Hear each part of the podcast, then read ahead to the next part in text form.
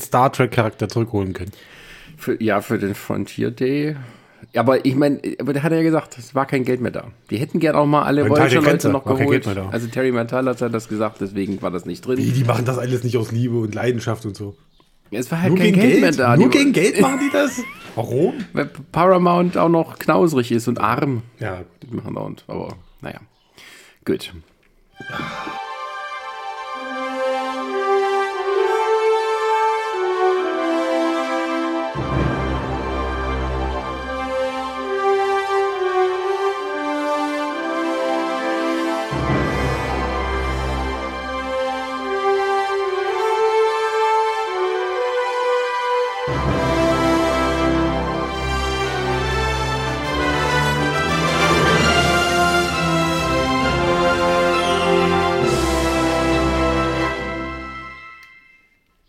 Klingt fast wie Picard. In der zweiten Staffel. Aber wir reden heute über die dritte Staffel. Hallo und herzlich willkommen zu Nerdsich, der Podcast. Heute wieder mal in der Runde, die wir in der vorletzten Folge hatten, weil wir gesagt haben, ach, The Orville, das reicht uns nicht. Wir müssen weiter über Star Trek sprechen. Und deswegen ist heute bei mir wieder der Chris. Hallo.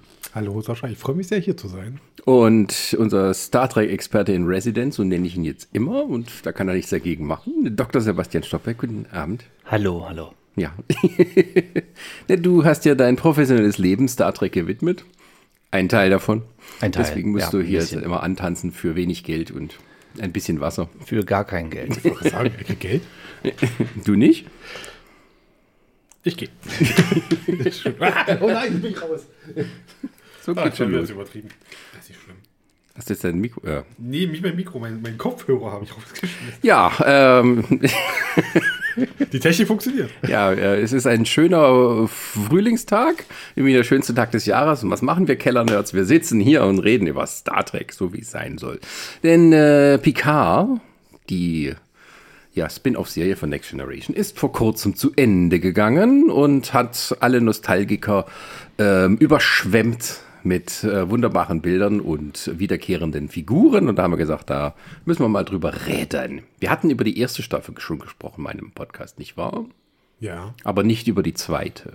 Richtig. Deswegen holen wir das jetzt nicht nach, aber wir machen auch am Ende so ein bisschen ein Gesamtfazit zu Mr. Pickard.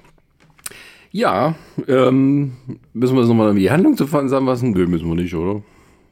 Nein, müssen wir nicht. Also wer irgendwie das hört, der hat es wahrscheinlich schon geguckt. Aber Weil wir spoilern ja auch. richtig. Also kurz zusammengefasst, äh, Jean-Luc Picard wird von Dr. Beverly Crusher um Hilfe gebeten, die er 20 Jahre nicht mehr gesehen hat und äh, eilt ihr heimlich ähm, äh, zu Hilfe, mit Hilfe von Captain äh, William Riker, der wieder irgendwie einen Job angetreten hat in der Sternflotte und sie schmuggeln sich auf ein Schiff, das sie in der Nähe der, der Grenze, der Grenze bringt, wo sie dann nach Dr. Crusher suchen, ohne dass der Captain was davon weiß. Es ist ja nicht irgendein Schiff, es ist ja die USS Titan. Also das Schiff, was Riker ja befehligt hatte. Die Titan A. Der Die- Nachfolger der, seines Der Schiffes. Nachfolger, ja.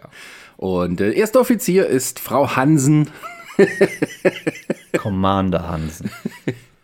äh, wie sie aber nicht genannt werden will, sondern Seven of Nine. Äh, Jerry Ryan als äh, Series Regular hat dort einen Posten bekommen. Und ja, die weiß ein bisschen Bescheid, aber der Captain ist nicht gut zu sprechen auf seine Besucher. Während die nach Dr. Crusher eben dann ja, äh, suchen und sie auch finden. Plus Anhang äh, mit einem jungen Mann namens Jack Crusher, der ihr Sohn ist. Und er ist so jung, dass man mich weiß, hm, wer ist denn hier der Vater? Und wie sich dann herausstellt, es ist Jean-Luc Picard selber. Achtung, Spoiler. Genau, nachdem beide ein bisschen zurückrechnen, kommen Mensch. sie drauf, dass sie vor 22, 23 Jahren Urlaub gemacht haben. Und dort ein bisschen Spaß hatten und deswegen, ja, ist eben der kleine Jack entstanden. Und der kleine Jack ist ähm, äh, nicht mehr so klein. Ja, Anfang 20. irgendwie Ja, ja, also, es, äh, also irgendwie muss die Beziehung nach den Ereignissen von Star Trek Nemesis begonnen haben und dann auch schnell wieder zu Ende gegangen sein, weil äh, mir Picard merkt, dass er sich 20 Jahre nicht mehr gesehen hat. Naja, daraus entspinnt sich aber äh, nicht nur die Suche nach diesen beiden Menschen, sondern eben auch äh, die Suche nach den Hintermännern, die hinter ihnen herjagen. Und daraus ja, äh, kommen sie einer großen Verschwörung auf die Spur, die die ganze Föderation und die Galaxis als solche bedroht. Denn ähm, eine Sekte oder eine Abspaltung der Formwandler aus Deep Space Nine hat sich mit den Borg zusammengetan, um die Föderation zu vernichten. Mit einem sehr komplizierten Plan, den sie über 20 Jahre geschmiedet haben und ähm, der jetzt sozusagen zur Vollendung kommt. Und weil eben das alles so allumfassend ist, kommen nach und nach die ganzen alten Charaktere aus Star Trek The Next Generation wieder zusammen, um dann am Ende tatsächlich mit der reparierten Enterprise D ähm, äh, zur Rettung der Föderation zu eilen. Und mit einem großen Finale schaffen sie das dann auch. Habe ich gut zusammengefasst, oder? Gut, Ja, das dafür, jetzt? dass du es nicht zusammenfassen wolltest. Ja, Ja, das ist Ja, hast du, richtig sehr, gut. hast du sehr schön gemacht. Genau. Hui. ähm, ja. Und das war schön, nicht wahr? Oh. Ja, Gut, danke. Das war's. stellen Sie uns nächstes Mal wieder ein. Ja, ich weiß gar nicht, wo man anfangen soll eigentlich bei dieser dritten Staffel, weil, ähm, also für Leute, die mit Next Generation aufgewachsen sind wie ich, ähm, war es wirklich ein Wiedersehensfest, kann man sagen, von ganz vielen Sachen. Es gab zahllose Anspielungen an die alte Zeit, also Selbstreflexivität wurde groß geschrieben in der dritten Staffel, also wurde ja immer schon bei Picard jetzt groß geschrieben, aber ähm, jetzt wirklich in der dritten Staffel hat man das nochmal ja, wirklich auf die Spitze getrieben. Ja, also man wusste ja schon im Vorfeld, dass die Figuren wiederkehren werden. Man wusste bloß noch nicht in welchem Umfang. Und die dritte Staffel wurde auch zusammen mit der zweiten gleich gedreht. Also wahrscheinlich, weil auch das fortgeschrittene Alter von Patrick Stewart äh, ihn hat das machen lassen, dass er sagt, okay, wir drehen das in einem durch. Ähm, weil ich jetzt, wie alt ist jetzt? 82, fast 83. Ähm, ja, ähm, und von daher äh, ja, hat er es nochmal durchgezogen. Also die haben fast ein Jahr lang gedreht und ähm, hat am Ende seine alten Kumpels wieder engagiert, die aber nicht von vornherein alle auf einmal reinstürmen, sondern peu à peu, was natürlich uns alte Fans erfreut hat, wann sie denn endlich wieder zusammenkommen. Ja, die, die größte Rolle hat ja eigentlich, was das angeht, Riker, kann man sagen, weil der ist ja wirklich mit Picard an, also an Picards Seite von Staffel, äh, von Folge 1 bis zur letzten Folge eigentlich dabei. Genau. Und halt Dr. Crusher auch. Ja. Ja, wo fängt man denn an? Äh, also, ähm, als allgemein, ich weiß, ein allgemeines Fazit wäre wahrscheinlich viel zu früh, aber ähm, äh, vorausschicken kann ich sagen, dass mir die Staffel am besten gefallen hat von allen drei PK-Staffeln, muss ich dann sagen. Ja, gut, das war jetzt aber auch nicht so schwer. Also dafür, dass sie dann auch alle Sachen reingebracht haben, die ja immer gut gelaufen sind bei Star Trek, also sprich die Borg zum Beispiel. Ähm, und natürlich die ganze Next Generation Crew ist das jetzt nicht weiter schwer gewesen, dass ähm, das von, von vielen Kritikern und Fans ja auch gesagt wurde, dass das die beste Staffel war. Was interessant ist, ist ja, dass man, wenn man das mal vergleicht mit Staffel 1 und Staffel 2, dass ja von der, von dem ursprünglich neuen Cast, das hieß ja in der Staffel 1, PK kommt zusammen mit einer neuen Crew und ist ja nicht mehr viel übrig geblieben tatsächlich. Was mich ein bisschen gewundert hat, dass nicht noch wenigstens äh, Agnes Girardi mal kurz auftaucht an einer Stelle. Oder Isa Briones als Soji. Ja, wobei die ist ja. Ah, doch, ja, das hätte sie machen können. Das habe ich auch nicht, ja. Stimmt, ihre, ihr, ihr 21. Jahrhundert Pendant ist ja mit Wesley Crusher abgehauen in, nach dem Ende der zweiten Staffel. Ja, irgendwas war da. da war Das ist aber das 21. Jahrhundert Ponto. Ja, manche. Genau, ich nicht das gesagt? 24. Jahrhundert. Ja, ja. Aber jedenfalls, jedenfalls ja. Also äh, das war bemerkenswert. Man wollte ganz offensichtlich sich konzentrieren auf die TNG-Crew, auf die ähm, ähm, Altstars quasi, wenn man so wollte. Ähm, und eigentlich von der alten Crew, also bis aufs, äh, also Jerry Ryan ist übrig geblieben und Michelle hört. Michelle hört als Raffi Musiker. Ja. Genau. Mittlerweile auch zum Commander aufgestiegen und am Anfang auch in so einer B-Story, also während so, äh, wie du ja sagtest, Picard und Riker, die ähm, versuchen mit der Titan da äh, Dr. Crusher zu, Helf äh, zu Hilfe zu kommen, ist ja irgendwie ähm, Raffi unterwegs in geheimer Mission für Starfleet Intelligence, für den Geheimdienst, ähm, um einer Verschwörung auf die Spur zu kommen und wird angeleitet von einem ihr nicht bekannten, äh, ja, wie sagt man das? Ver Geheimdienst-Operative. Verbindungsmann, ja. quasi, genau. Und der nur mit Textnachricht ähm, über, mit ihr kommuniziert, was wir sehr selten hatten bei Star Trek bisher. Äh, aber dank unserer modernen neuen Sehgewohnheiten wurde das dann auch eingeführt und da stellt sich dann raus, ach, das ist der gute alte Worf, der nun hier seinen Job findet, auch als Sicherheitsmann nun zum Captain befördert. Genau, zum Captain befördert und äh, auf seine alten Tage äh, der Gewalt abschwörend. Ja. In großen Teilen. Aber also viel hat er sich nicht dran gehalten. Das, das später ja, aber am Anfang ist es ja schon interessant, wie er dann so sehr stark auf Meditation abhebt und auf so nicht aus der Mitte fallen. Selbstkontrolle, ich greife nur noch montags und dienstags zur Klinge. Ja. so ein bisschen. Vor allem greift er zur Klinge, obwohl er Phaser drin versteckt hat. Genau. Swords are fun. Ja. Ähm, ja, äh, das Ding ist, ich glaube, man ist jetzt im Nachgang, wo dann das große Finale war, wo alle wieder zusammenkamen und das Schiff und so etc. auch so ein bisschen noch geplättet von diesen Eindrücken. Ähm, am Anfang muss man da sagen, die Story war zwar interessant und spannend, aber es hat sich auch ein bisschen gezogen, die erste Hälfte der Staffel. Findest du? Ja.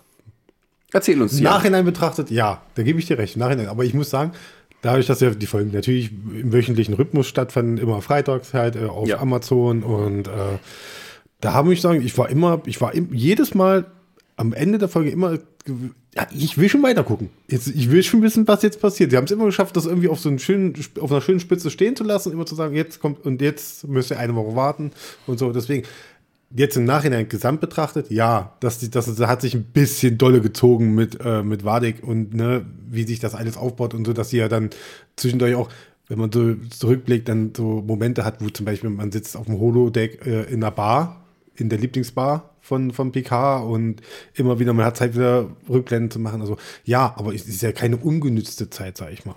Die wurde ja gut genutzt. Also ja, ja, nee, es, es, war aber so auch irgendwie, du wusstest nicht so ganz, wohin führt das denn jetzt alles? Weil ja die ja. erste Hälfte der Staffel ging ja vor allem darum, äh, Jack Crusher und Beverly Crusher werden verfolgt von irgendeiner unbekannten Macht in Form repräsentiert von dieser seltsamen Vedek. Ja. Also einer Frau, die ein Schiff befehligt, äh, das den schönen Namen Shrike hat, auf Deutsch der Würger.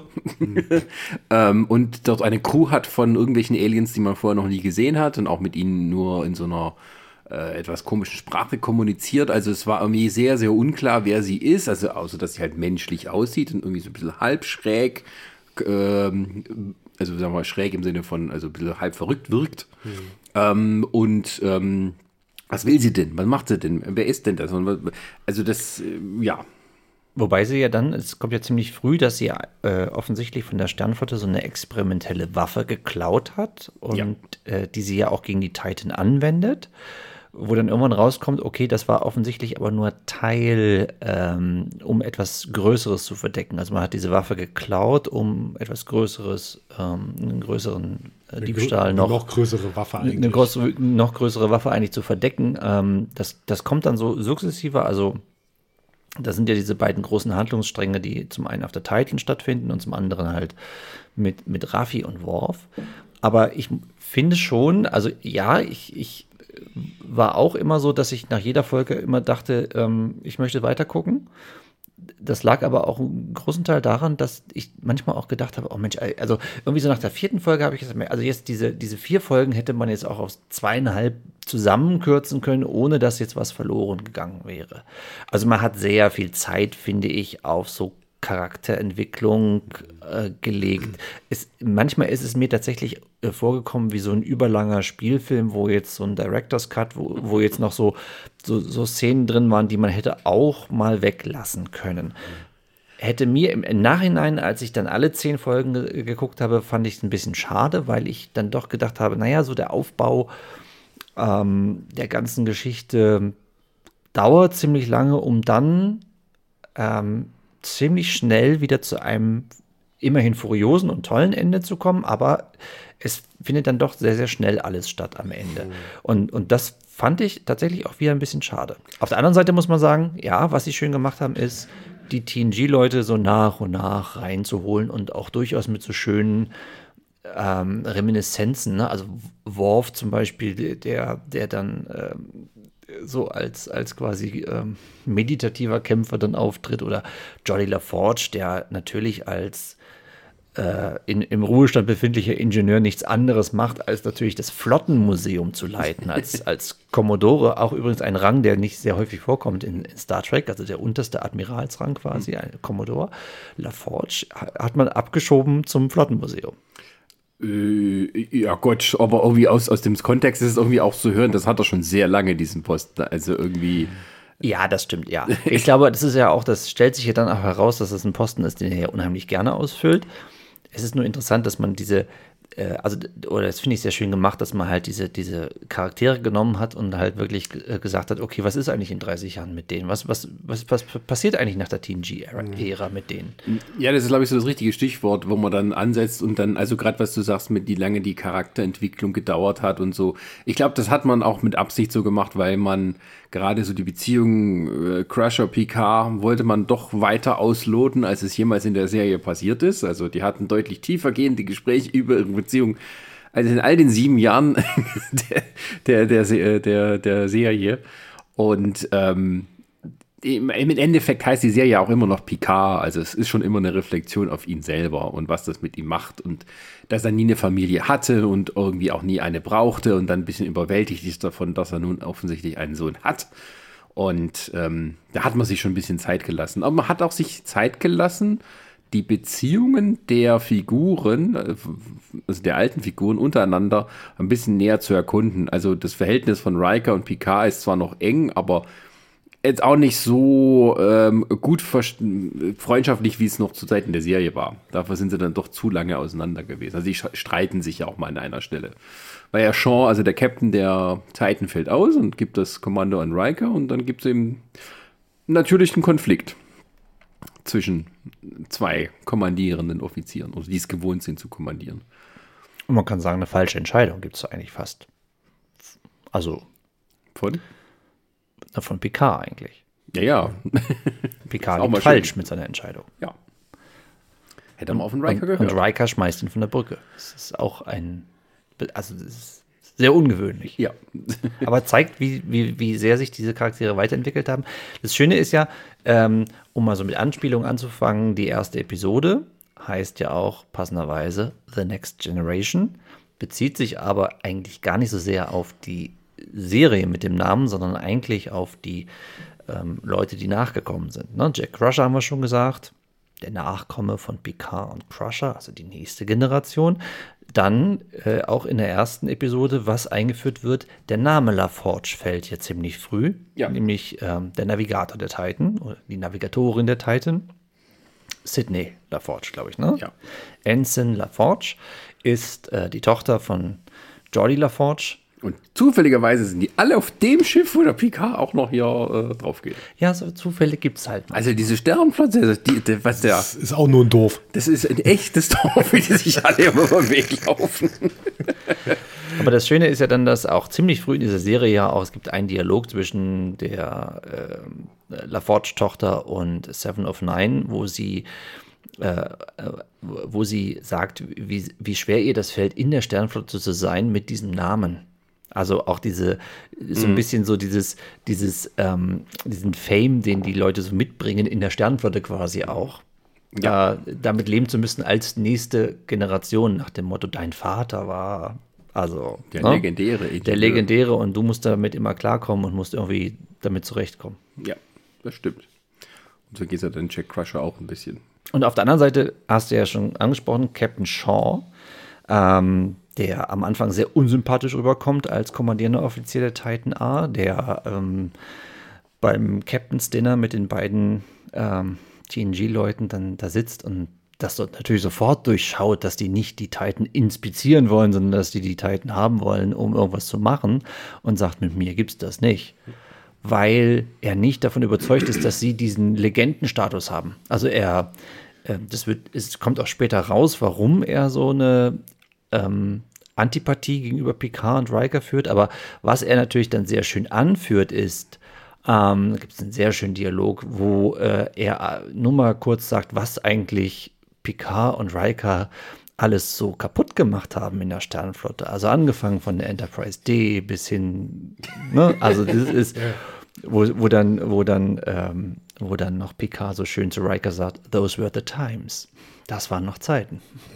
Das ist also eine Reminiszenz, aber da zeigt sich auch, okay, auch Shaw ist ja eigentlich so gesehen die nächste Generation schon, die halt diesen Legendenstatus gar nicht so haben will. Ja, ja, das, das stimmt. Ähm, äh, Shaw, ich weiß nicht, äh, wie fandest du Shaw? Ich fand, ich fand, äh, ich habe zuerst, wo, äh, wo ihn kennenlernen, erst gedacht, dass, weil er eben ja äh, Seven of Nine als äh, ersten Offizier hatte, ja, habe ich gedacht, okay, ist, ich habe schon fast, das ist ein bisschen fast schon lazy writing. Ihr macht mir jetzt das Gegenteil von früher von Voyager. Ihr macht jetzt einen, äh, er ist jetzt quasi die Maschine. So, so dass er dieser Kühle ist, den interessiert diese ganzen Ränge, also diese ganzen Status und Legenden, also Legendenstatus von Burke und so, das interessiert ihn. Er ist rational einfach, er guckt einfach dieses, was wir von Seven of Nine halt kannten früher von Voyager. Und jetzt hast du halt eine, eine Seven of Nine, die aber sehr, sehr emotional ist, sozusagen, die halt äh, deutlich menschlicher ist, als so wie wir sie früher kannten und so. Daher dachte, ach, das ist ein bisschen fast schon lazy writing. Aber dann kommt halt das hinzu, dass auch er am Ende dann dieses Menschliche zeigt, dass er halt auch zeigt seine Hintergründe. Warum bin ich denn so, wie ich bin und so. Und das hat für mich, das hat für mich auch äh, gewiss interessant gemacht. Und ich weiß, dass viele, die auch gerade in Social Media, ganz viele dann, ich glaube, er wird ja in der ersten Folge eingeführt. Mhm. Gleich direkt, dass viele dann geschrieben haben, ja, wir brauchen eine, wir brauchen eine Show und Seven of Nine Serie brauchen wir unbedingt. Ja, wir wollen eine Serie, weil da ist Konflikt zwischen den beiden, keine Frage. die clashen ja immer und immer wieder aneinander, ne? Das Interessante ist ja, er erzählt das ja dann äh, in so einer Szene in Ten Forward, also in der Bar, mhm. erzählt er ja so ein bisschen, und das hat mich ein bisschen erinnert an den Weißen Hai. Ähm, so ein großer Monolog ähm, äh, von, von ihm, warum er so, so eine Antipathie hat. Und äh, sowohl gegenüber Picard als auch gegenüber den Borg.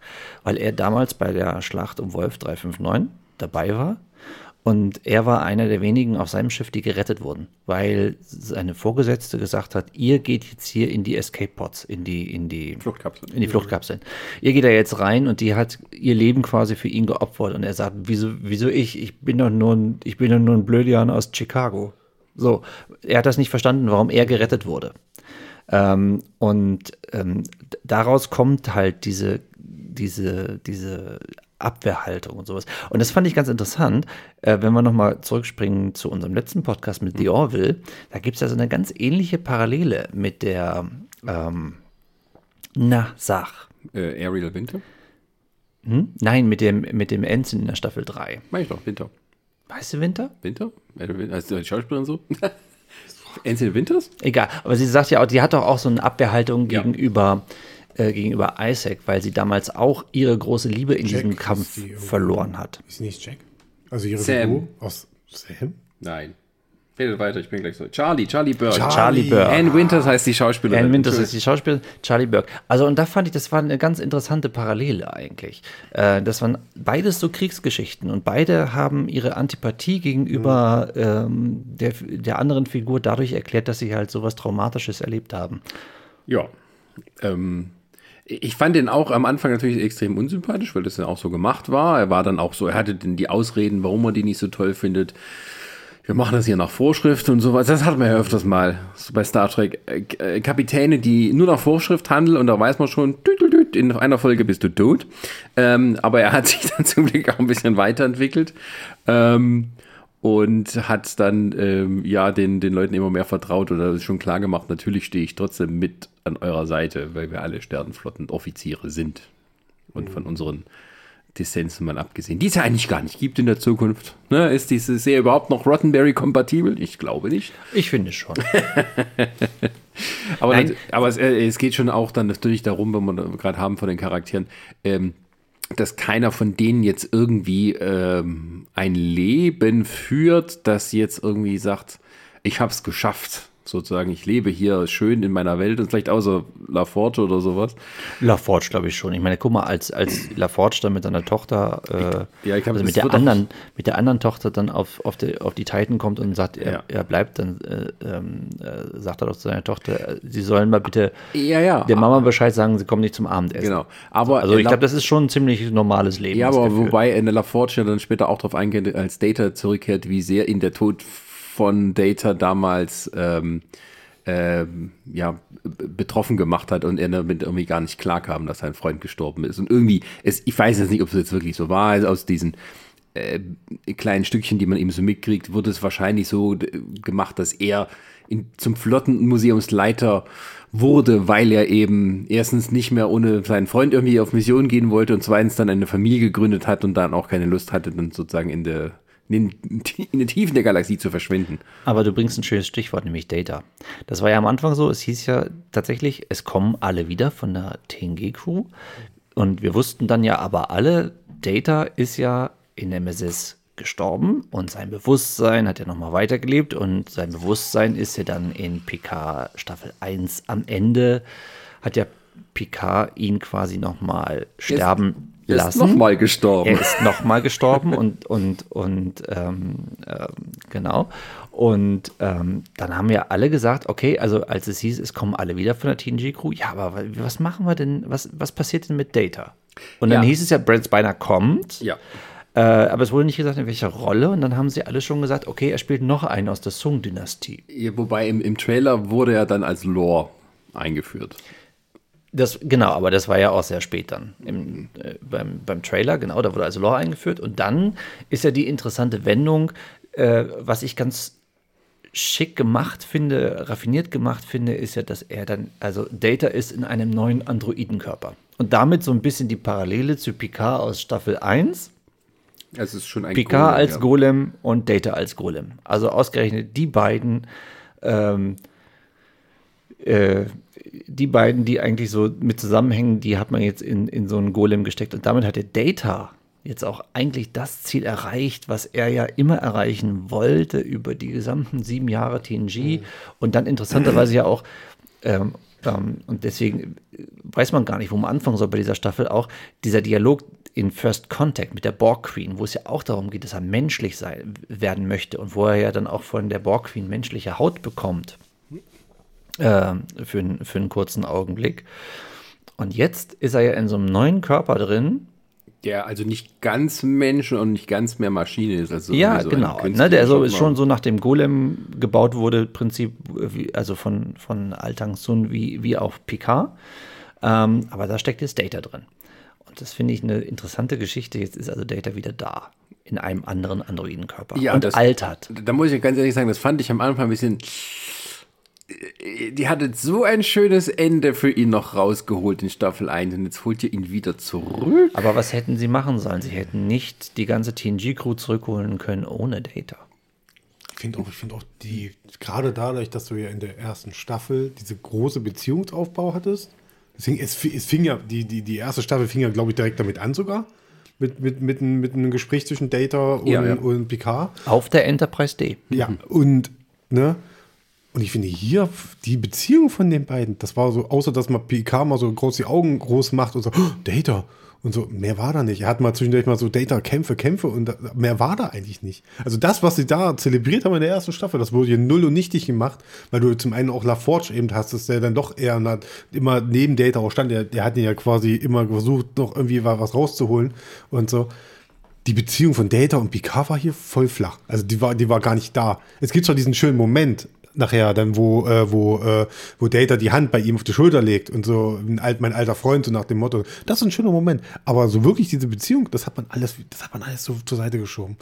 Weil es, glaube ich, aber jetzt hatte man den Schwerpunkt eher drauf gelegt, diese Beziehung zwischen ja. allen. Ja, ja, deswegen, deswegen. Ja, aber genau, das war ja auch der Punkt, ne? Am Anfang viel Zeit gelassen für diese Mini-Familien-Story. Und dann, wenn die anderen kommen, die wir erkennen und mögen, dann ja. muss man wieder ein bisschen hetzen, weil man hat bloß noch vier nee. Folgen übrig, jetzt muss man Gas geben. Ja, so das war, aber das war ein bisschen schade. Marion Hottake, ja. Nach der Staffel kann ich ehrlich sagen, ich hätte die ersten beiden nicht gebraucht. Hätte die weggelassen, hätte das direkt, direkt wäre das Picard Staffel 1 ja, das gewesen. wollte er ja nicht. Also Cool. das ist ja auch, ich sag mal so, nee, also die, die erste Staffel war schon sehr gut in der Hinsicht. Äh, Die zweite war ein bisschen auf der Suche nach sich selber. Das hat irgendwie nicht alles so ganz Aber das funktioniert. Ding ist, ich kann Leuten sagen, ey, wenn ihr, die haben noch nie Picard eine Staffel, eine, noch nicht, keine, keine kannst einzige- die dritte gucken, ohne die ich anderen sagen, gesehen guck, haben guck die Ja, dritte ja. Staffel einfach und gut ist. Du brauchst, du brauchst machen. nicht erste Staffel und Fußball und so, das brauchst Aber du nicht. sagen wir mal so, also die Beziehung zwischen Jordi und Data, wenn äh, Data wiederkommt, Ja, die steht da deutlich mehr im Vordergrund. Das fand ich aber auch schön, dass, er, dass auch seine ersten Worte waren, als er wieder erwacht ist, Jordi waren. Hm. Ähm, weil er ihn eben als erstes gesehen hat. Und es ist ja irgendwie so, also der Data, den wir hier sehen, der ist irgendwie auf dem Stand von Nemesis. Also das Programm, oder lief das noch weiter? War das das Programm aus dem, Ähm, das war irgendwie das Backup oder sowas, ne? Na, er ist zumindest nicht auf dem neuesten Stand, weil er ja zum Beispiel Riker auch immer noch als Commander betitelt. Genau, also irgendwie ist er noch aus, aus dem Nemesis-Stand. So war mein, mein Verständnis. Na, das ist, das ist, also das war ja, die Idee war ja dann, äh, sein, seine Sachen, die er in Before übertragen hatte, Ach ja. hat Sung dann mit Lore und Before und Lal, die kurz erwähnt wird, also das war ja mal Datas Tochter, Ja. aber dann keine Rolle mehr spielt, interessanterweise, die hat man dann fallen gelassen. ähm, aber äh, er wollte das ja alles in, in diesen einen äh, Androidenkörper mit, mit vereinigen. Und also ich meine, Und äh, selbstsüchtig wie die Sungs eben sind, hat er seinen eigenen Körper als Modell genommen, sodass Data nun ein 70-jähriger Mann ist. Vom Genau. Aussehen her. Genau. Dann muss man auch nicht mit Computergrafik viel dran rumarbeiten, sondern kann das so akzeptieren, wie das ist. Ja, aber so hat man da auch, also, aber ich muss auch ehrlich sagen, so hat man ja auch tatsächlich diese, diese, diese, dieses Streben nach, nach Menschlichkeit ja auch zu einem tatsächlich jetzt wirklich würdigen Ende gebracht. Also das ist ja wirklich das, was jetzt Data erreicht hat. Er ist menschlich geworden, so menschlich, wie er sein kann und muss in Therapie am Ende. dass selbst jeder Joy die Flucht ergreift. Ja, ja. ähm, Genau. Ja, Er hat, auch, äh, er hat auch ein paar der schönsten Gags der ganzen Staffel, finde ich. Picard. Äh, Data. ja, Also, dann. Mit, mit hoffentlich sterben I wir sense schnell. enjoyment. ja, das, Und, aber das Schöne ist, es gibt ja so viel, also ich, wie gesagt, ich, wollen wir mal ein paar Anspielungen aus, aus den TNG-Zeiten irgendwie durchgehen? Ich will noch mal kriegen wir ganz überhaupt alle kurz zusammen? die anderen mal schon auch noch durchgehen, also Ja, die sag mal. alten Charaktere. Also, weil wir es ja da gerade von Troy hatten, die kam natürlich von allen ein bisschen kurz. Muss man sagen. Die kam erst irgendwie spät rein. Äh, das klassische ist- Entführungsopfer.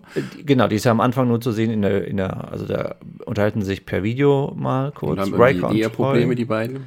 und dann als Entführungsopfer und dann spielt sie aber eine vitale Rolle, weil sie halt ähm, Jack Crusher auf seinem geistigen Weg hinter, hinter Ja, die rote Tür stimmt, ja. trägt. Also da, da hat sie schon eine, eine Im, Im Nachhinein, im Schluss. etwas tragende Rolle. Und Sie sie, darf ist ja, das- sie darf ja am Ende, darf sie ja auch mal wieder das, Schiff fliegen. steuern. Und diesmal tut sie es nicht crashen. Gut gemacht. Ja, Crusher oder? Nein, Nein. Äh, Troy. Troy. Troy. Troy? Immer wenn Troy ans Steuer geht, du weißt, das Schiff ist danach im Arsch. Treu geht auch zum, zum Schluss ans Steuer, weil sie fühlt, wo die, wo die in, der, in Ach, dem ja, Borgkubus stimmt, sind, ja, ja, damit ja, die die ja, noch Sadi und hochbeamen so. können. Das fand ich, dachte- schön gemacht. Ja, okay. Diesmal macht es schön, da, weil also- da kurz davor gab es ja den mit, mit Crusher, am, äh, aber am, nee, an den Phasern war sie ja.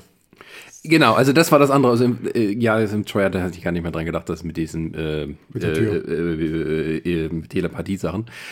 Aber, äh, Crusher bekommt eine unglaublich große Rolle in der Serie im Vergleich, sagen wir mal, zu früher, wo sie oft nur eben als wissenschaftlicher Hintergrundlieferant diente. Ja, aber auch hier werden Sachen weitergeführt, die mal in TNG angefangen wurden. Also denken wir an den Zweiteiler Descent, äh, wo es ja auch eine, ist ja auch eine Borg-Geschichte, ich glaube siebte Staffel, also Ja. ziemlich am Ende von TNG, wo sie ja dann auch als kommandierende Offizierin äh, die, die, die Brücke befehligt und ähm, weil alle anderen nicht da sind, die sind alle auf dem Planeten und sie muss äh, die Enterprise fliegen. Also da hat sie ja auch schon unter Beweis gestellt, dass sie als kommandierende Offizierin durchaus da ihre Frau stehen kann. Und das wird hier einfach nur noch weitergeführt. Sie sagt ja dann auch so nonchalant, naja, sind ja auch, also ich hatte ja auch 20 Jahre Zeit zum Üben. Äh, Ja, genau. was- also was- sie ist unglaublich gut im äh, Waffenabfeuern und so. Genau. Aber auch so ist es halt vorher dann. Es geht ja um die Beziehungen. Es geht auch so um das Ganze. Ähm, warum habe ich mich zurückgezogen und welche Fehler habe ich auch vielleicht im Leben gemacht und sowas. Also äh, Crush oder halt Gates McFadden wird da sehr viel Zeit eingeräumt, da die Figur auch mal noch zu einem. Es ist, glaube ich, generell Highlight schön zu zu sehen, bringen. dass alle Figuren, die kommen nicht einfach nur wieder, damit sie wieder da sind, sondern die kriegen auch alle was Jeder zu hat tun. eine Folge, äh, eine Funktion und so weiter. Vor allem auch, weil Dr. Crusher bei den Filmen ja sehr ähm, unterfordert war. Das muss man dann auch sagen. Also in der Serie hat es ja hin und wieder mal schöne Folgen und sowas, aber gerade bei den Filmen, die danach folgten, meh. Ja, da das, muss man das sagen. stimmt. Da war sie Sie- immer nur sehr, sehr kurz. Ja, sie besetzt. war wirklich nur da, eigentlich um Tricorder zu halten. Und dass der Busen straffer wurde So eine Art. bei Insurrection. Stimmt. Ja. Details, wichtig, keine Frage. Ähm, ja, das, aber das fand ich dann auch gut gemacht. Also, irgendwie Gates McFadden ist ja auch so ein bisschen aus, vom Radar verschwunden nach dem Ende von Star Trek. Also, viel hat sie dann nicht mehr so gemacht. Ähm, und ähm, ja, und Dorney, Michael Dorn, ähm, der ist ja sowieso immer sehr präsent. Egal wo er ist. Darf er nochmal mit Troy flirten, Auch ein schöner Moment. nachdem er irgendwie 20 Jahre als Witwer da sein verbracht hat. Ja, wobei ich, ich sag mal, Worf kriegt natürlich wieder ein bisschen die, ähm, die, die, die Comic Relief Funktion. Also, dass er sagte irgendwie, ich schließe mich euch an, dann sind wir ein Dreier. Können Sie sich eigentlich selber reden?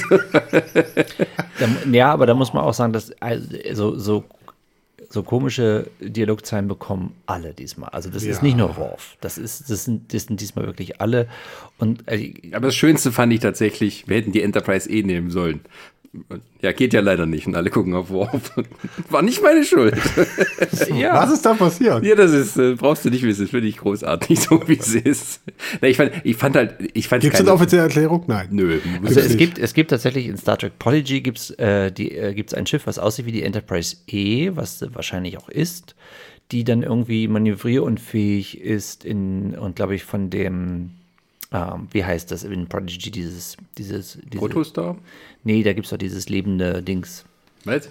Ich habe sie ja nicht gesehen. Egal. Äh, äh, Catherine Janeway. die ist jedenfalls manövrierunfähig und das ist, darauf wird, glaube ich, angespielt. Äh, Bei Prodigy. Äh, bei Prodigy? Ja. ja, Warte genau. mal, Prodigy, war es jetzt, war es jetzt diese Kinderserie? Ja. Ja, genau. Ach, da wird das angespielt. Ja, Da, da, wird da, da wird da was, also es wird nicht groß ausgeführt und das wird jetzt hier auch nicht weiter groß dann ausgeführt. dann- Wir warten noch alle darauf, dass das nochmal erklärt wird, aber Was ist mit der Enterprise eh passiert? das, Dann hätte ich äh, vielleicht mehr als zwei Folgen davon gucken müssen. Verdammt. Ja, ähm, nee, aber äh, ich sag mal so, äh, ich will jetzt nicht sagen, das ist jetzt irgendwie ein Rückschritt und so, aber wenn man vergleicht den Worf, den wir am Ende von Deep Space Nine sehen, und den Worf, den wir dabei ähm, bei Next Generation hatten, dann merkt man schon, okay, das ist wieder de- der Worf aus Next Generation, nicht so der äh, aus Deep Space Nine, der, der deutlich tiefgehender dann wurde von die Staffeln dort.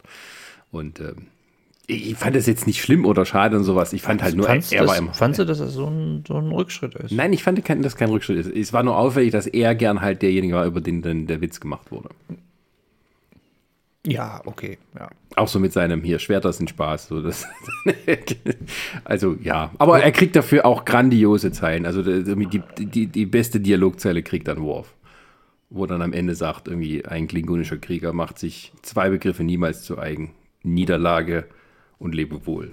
Hat er Das ja ist auch so ein recht. richtiger, Hat er geiler ja auch recht. Worf-Spruch. Aber er hat halt auch, ja, aber es sind auch Sachen drin, die man, glaube ich, in TNG damals nie gebracht hätte. Also auch diese, dass er in seinem, in seinem Schwert noch einen Phaser drin hat und, und äh, das dann Riker irgendwann sagt und Riker sagt, wie, sie haben die ganze Zeit hier einen Phaser mit dabei? Genau. Schwer das nicht. Aber geil fand ich auch, dass Butler das runterfällt und Riker hebt auch, boah, ist das schwer. Ja. Und zum Schluss aber nochmal im Stuhl einschlafen. Naja, Ja, Also genau man- das wieder. Und dann wieder so. Sowas. er ist halt auch ein bisschen älter geworden. Ja. Ja, aber ja Klingonen auch viel länger leben als Menschen. Eigentlich, warum hat er graue Haare? Er soll da noch am besten aussehen. Hab- hab allen. Er sieht ja auch noch am besten aus, also bis auf die grauen Haare. ja, aber eigentlich hätte er keine Ich habe gehabt. ich hab später daraus drauf gesehen, dass das Bernie Sanders Meme bei der Vereinigung, wo, wo er da auf dem Stuhl sitzt, also mit ihm auf. Das fand ich sehr schön. Ich glaube, ich auch so mit einer der jüngsten im Cast. Überhaupt. Davon mal abgesehen. So egal. Und das sieht auch wirklich noch am besten aus. Also wenn man ohne Maske die nimmt und nebeneinander stellt, Michael Dorn, hm, Er hat ja den gleichen Bart. ja. Aber die, äh, gut. Ähm, was wie wollte ich jetzt den Übergang machen? Äh, ja. du hast ja gesagt, Anspielungen zu Start, zu, zu DNG. Ähm, da fangen wir doch mal mit denen an, mit den Figuren, die man auch wieder einen kleinen Gastauftritt wieder reingeholt hat. Angefangen bei Rolaren. Ja, die größte Überraschung wohl, ähm, die man hätte machen können. Rolaren, ähm, die äh, Bajoranerin aus TNG, die ja ursprünglich eigentlich mal als Figur angelegt war, um dann in, in Deep Space Nine äh, aufzutreten. Äh, äh, nicht damals, ganz, aber. Na, Michelle Forbes wollte damals nicht. Aber dann, man hat nicht Rolaren erschaffen, um daraus später Sina zu Deep Space Nine zu schicken. Doch, tatsächlich, ursprünglich war mal die Idee, das, das war ja in dieser Zeit so, also das passte ja ganz gut mit dem Übergang. Ähm, und das war eigentlich mal die Idee, die ursprüngliche Idee, ja. zu sagen, wir nehmen hier eine, einen Charakter raus und der wird dann stellvertretender Stellvertreter von Cisco und dann musste man das umplanen. Egal. Die ist ja dann lange von der Bildfläche verschwunden gewesen und ähm, ist dann aber wieder in die Sternenflotte eingetreten. Commander mittlerweile auch. Auch bei Starfleet Intelligence, genau. glaube ich. Ne? Und warnt ja dann. Ähm, warnte dann die Crew der, der Titan vor der äh, Infiltration durch die, durch die Wechselberger, durch die Changelings. Und ähm, das ist auch ganz interessant. Da gibt es ja dann auch so, ein, so einen schönen Dialog mit Picard. Das ist ja, das ist ja auch so eine Wunde bei Picard, die ja tief saß. Picard hat sie ja damals raus, äh, rausgeholt aus der Strafkolonie und hatte mit ihr ja Großes vor und war ja so ein bisschen der Mentor von Rolaren und ist ja dann von ihr so bitter enttäuscht worden. Also sie hat ja damals verraten worden. verraten worden, ja, ja, verraten worden und dadurch auch enttäuscht worden. Das ist ja bei ihm saß dieser Stachel, Stachel ja sehr tief und offensichtlich 35 Jahre später immer noch oder 36 Jahre später immer noch ja. sehr tief. Und, ähm, und das wird hier tatsächlich wieder aufgenommen. Allerdings auch nur für so einen kleinen Moment, weil sie hat, hat ja nur eine Folge. Ja, aber dass sie sie zurückholen von allen, also weil ja, glaube ich, zu dem Zeitpunkt, wo sie in der Folge war, war irgendwie Riker der Einzige von der alten Crew, dann auftaucht. Und dann auf einmal ist dann halt plötzlich Michelle Forbes da zu sehen. Da dachte ich auch, erst dachte ich, wer ist das? Ah, oh. Und dann habe ich mich kurz geärgert, weil sie diese, die bajoranische Nase so dezent mit dem Make-up gemacht haben, dass du wirklich ganz genau hingucken musstest, dass du da diese, diese Rillen siehst. Das fand ich ein bisschen schade, dass es nicht so wie früher gemacht Man haben. darf bei HD heute nicht mehr so dick auftragen. Also die haben allgemein. Also im die, wahrsten Sinne des Wortes. Ist, äh, nein, das hätten wir ein bisschen besser machen können, finde ich. Ja. Aber auch das Worf-Make-up war ein bisschen dezenter als so vorher. Naja, sei es wie es sei. Aber ähm, ja, äh, Chris Rolaren, das ist deine Woman, was sagst ja? Ja. so krass bin ich dann doch nicht drin. Weil ich musste dann wirklich erstmal gucken, okay, wer ist das jetzt? Okay, gegoogelt, okay. Ich finde es ich find's aber so weitgehend eigentlich spannend, weil wie sie es inszeniert haben. Weil wir wussten zu dem Zeitpunkt schon von diesen Formwandler, Wechselbelgern, glaube ich, war es sogar im Deutschen, haben sie so genannt. Äh, wir wussten ja davon und es gab halt diese, dieses, dieses so, wer ist es? Ist, ist, ist sie es wirklich sie? Ist, sie, ist es einer von den Wechselbelgern und so? Und die haben da so eine schöne Spannung aufgebaut, weil, äh, weil bei Picard generell die, die, dieser, dieser Hintergrund von, von früher halt da und gleichzeitig halt aber diese Bedrohung, diese aktuelle Bedrohung da ist. Und kann man ihr trauen? Und bei einer Figur, der man eigentlich schon von vornherein nicht wirklich viel Vertrauen schenkt, eben in Form von Picard. Also äh, Picard vertraut ja ihr nicht so wirklich erstmal. Darum geht es ja. Und dann wird halt diese alte Beziehung wieder aufgebaut und dann so langsam. Das fand ich sehr schön. Diese Inszenierung, das fand ich wirklich, wirklich schön. Ja, also ich fand auch, das war dann ein guter Abschluss für diese Story, wo man gar nicht dachte, das wird nochmal irgendwann zu einem Ende, weil ja Rolaren, die ja nicht so in so vielen Folgen aufgetreten ist, so im Nachhinein, wenn man das sich das mal anguckt, aber die trotzdem einen großen Eindruck hinterlassen hat. Also, wo man sagte, warum hat man die nicht als ständiges neues Ensemblemitglied irgendwann aufgenommen? Weil sie nicht wollte. Äh, gut, ja. Aber sie hat dann deutlich mehr Eindruck hinterlassen, als jetzt, sagen wir mal, äh, oder einen besseren Eindruck hinterlassen, als man es Wesley Crusher gegönnt hat. So, ähm, an der Position Steuerfrau. So, aber ähm, gut, am Ende stirbt sie dann auch noch jetzt hier. Aber ja, alles andere ist gesagt und äh, vergeben und vergessen und dann, ja. Wisst ihr das eigentlich, weil du gerade äh, Wesley gerade genannt hast, wisst ihr das eigentlich mit, mit Star Trek Online? Das habe ich mich heute, heute durch den mhm. Zufall bin ich da mal drauf gestoßen. Es gibt ja dieses große Multiplayer, Online-Multiplayer-Ding ja, ja. und so, dass der Wesley Crusher der Böse ist? Oder der Bösewicht war oder irgendwie nee. so. Der wird, das, ja, der hat da so ein Imperium aufgebaut. Ah. Da war der mal Schurke. Das Ich weiß, aber ich weiß, nicht, ich weiß nicht, wie krass kennen das jetzt ist. Ich kann es mir nicht vorstellen, aber Staffel 4. Wir schweifen ab. wir Ja. schweifen ab. Entschuldigung. Ähm, genau. Zweite große Überraschung aus der TNG-Zeit. Äh, ne, das war keine Überraschung, also dass James Moriarty nur so ein Mini-Cameo hatte, das wusste ich von vornherein. Ja, da müssen wir dazu sagen, dass das passiert äh, Weil es unmittel, im Trailer kommt. Äh, das passiert unmittelbar, also da sind sie auf dieser Dayton Station, Daystrom, Daystrom, Daystrom Station, Station. Und äh, suchen ja nach dem, was abhanden gekommen ist. Und nee, such, oder suchen Nach nach, dieser seltsamen Waffe, Nach dieser die die seltsamen Waffe.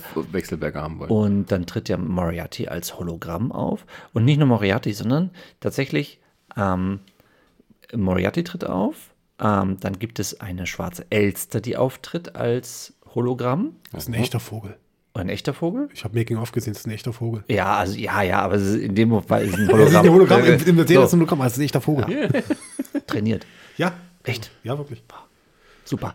Und dann kommt ja auch noch, und dann kommt ja auch noch die Violine, die ja dann ein ganz bestimmtes Spiel, äh, Lied spielt, nämlich, ähm, äh, na, wie heißt es, Pop Goes the Weasel oder sowas.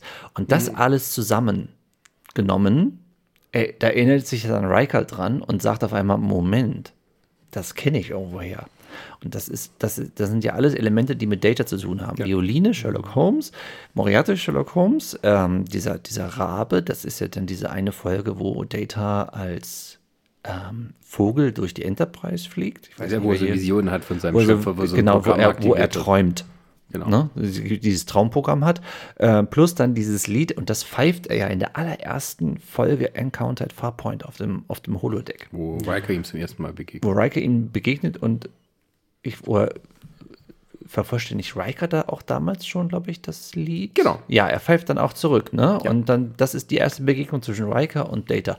Und das alles quasi kom komprimiert auf zwei Minuten ähm, ähm, führt die dann zu Data oder zu diesem Golem, der dann Data Easter ist. Egg Lane sozusagen. Ja, quasi, kann man so sagen. Aber den meinte ich jetzt auch gar nicht als zweite große TNG-Figur. Äh, Sondern Shelby. ich meine Shelby, Ja. Admiral, Elizabeth, Shelby. Genau, man hat äh, ähm, äh, Elizabeth Dennehy nochmal aus der Morgenkiste geholt. Aber ähm, also äh, Shelby ist eine Figur aus dem Zweiteiler Best of Both Worlds, die dort auch zum ersten Offizier der Enterprise aufsteigt, kurz. Ähm, und Borg- Borg-Expertin damals. Borg-Expertin, par excellence, und die nun mittlerweile ähm, ja, der Flottenadmiral ist, also der Oberchef vom Oberchef, und ähm, die Enterprise F befehligt. Zumindest, ich weiß nicht, ob sie das tatsächlich macht die ganze Zeit oder ob das jetzt nur für diesen Frontier Day war. aber das ist für diesen Frontier Day, weil da wird die Enterprise F ja außer Dienst gestellt, glaube ich, oder sowas. Das ist, glaube ich, der letzte große Auftritt der Enterprise F.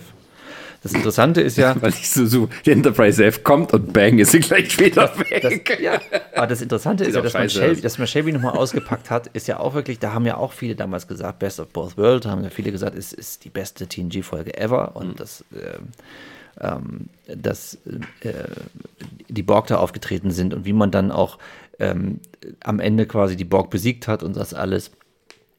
Und das Interessante ist ja auch, dass man dann ähm, damals Shelby war ja eine sehr, sehr unsympathisch gezeichnete Karrierefrau damals. Das, und das war ja alles weit vor Commander Hansen und äh, vor und vor Hansen, Entschuldigung, Commander Hansen und Seven of Nine und, und Captain Janeway und ähm, also das war ja in einer Zeit, wo ja wirklich TNG, äh, wir erinnern uns, die Frauen, die eine Rolle spielen, die sind Ärztin und Counselor und Oder und, tot. oder tot, weil sie nicht akzeptiert wurden als Sicherheitschef.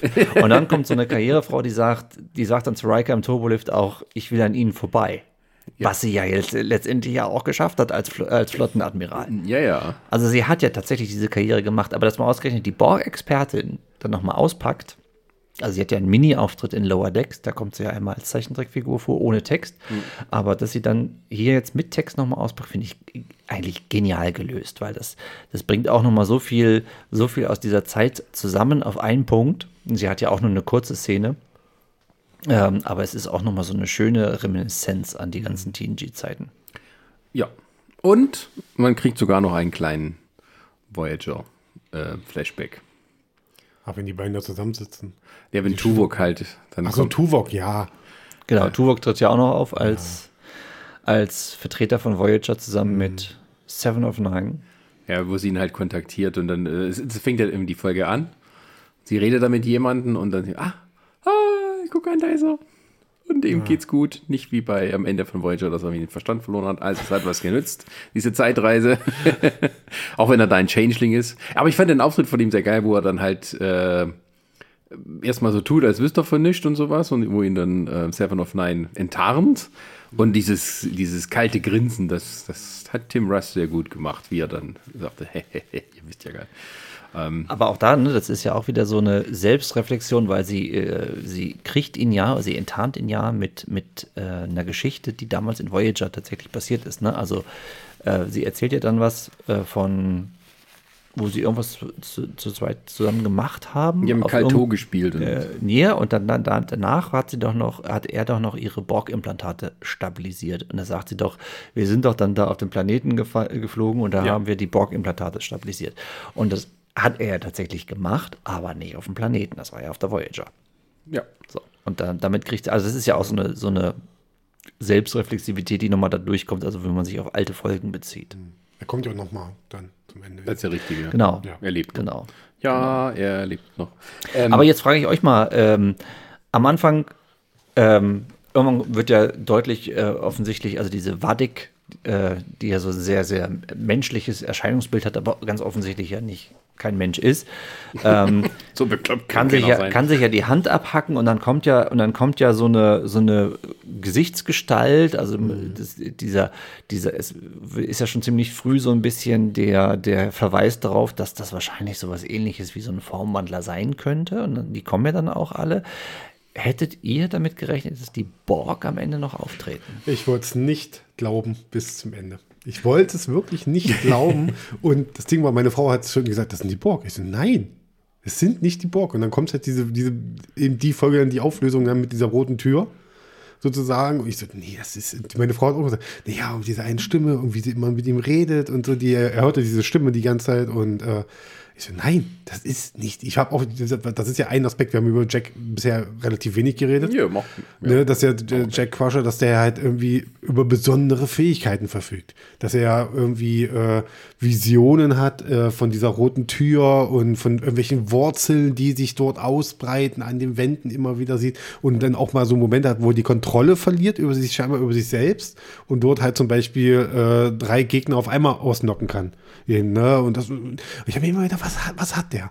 Was hat denn der? Was ist und dein was Problem, ist denn Junge? jetzt dein Problem? Und was ist, und ich, immer im Kopf gehabt, so, okay, der ist mit seiner Mutter, die waren da irgendwo unterwegs in irgendwelchen fremden Welten oder so. Vielleicht ist da irgendwas mit, es kann ja irgendein Artefakt gewesen sein, irgendein Geist, der ihnen eingefahren ist. Es ist mir egal, was es ist.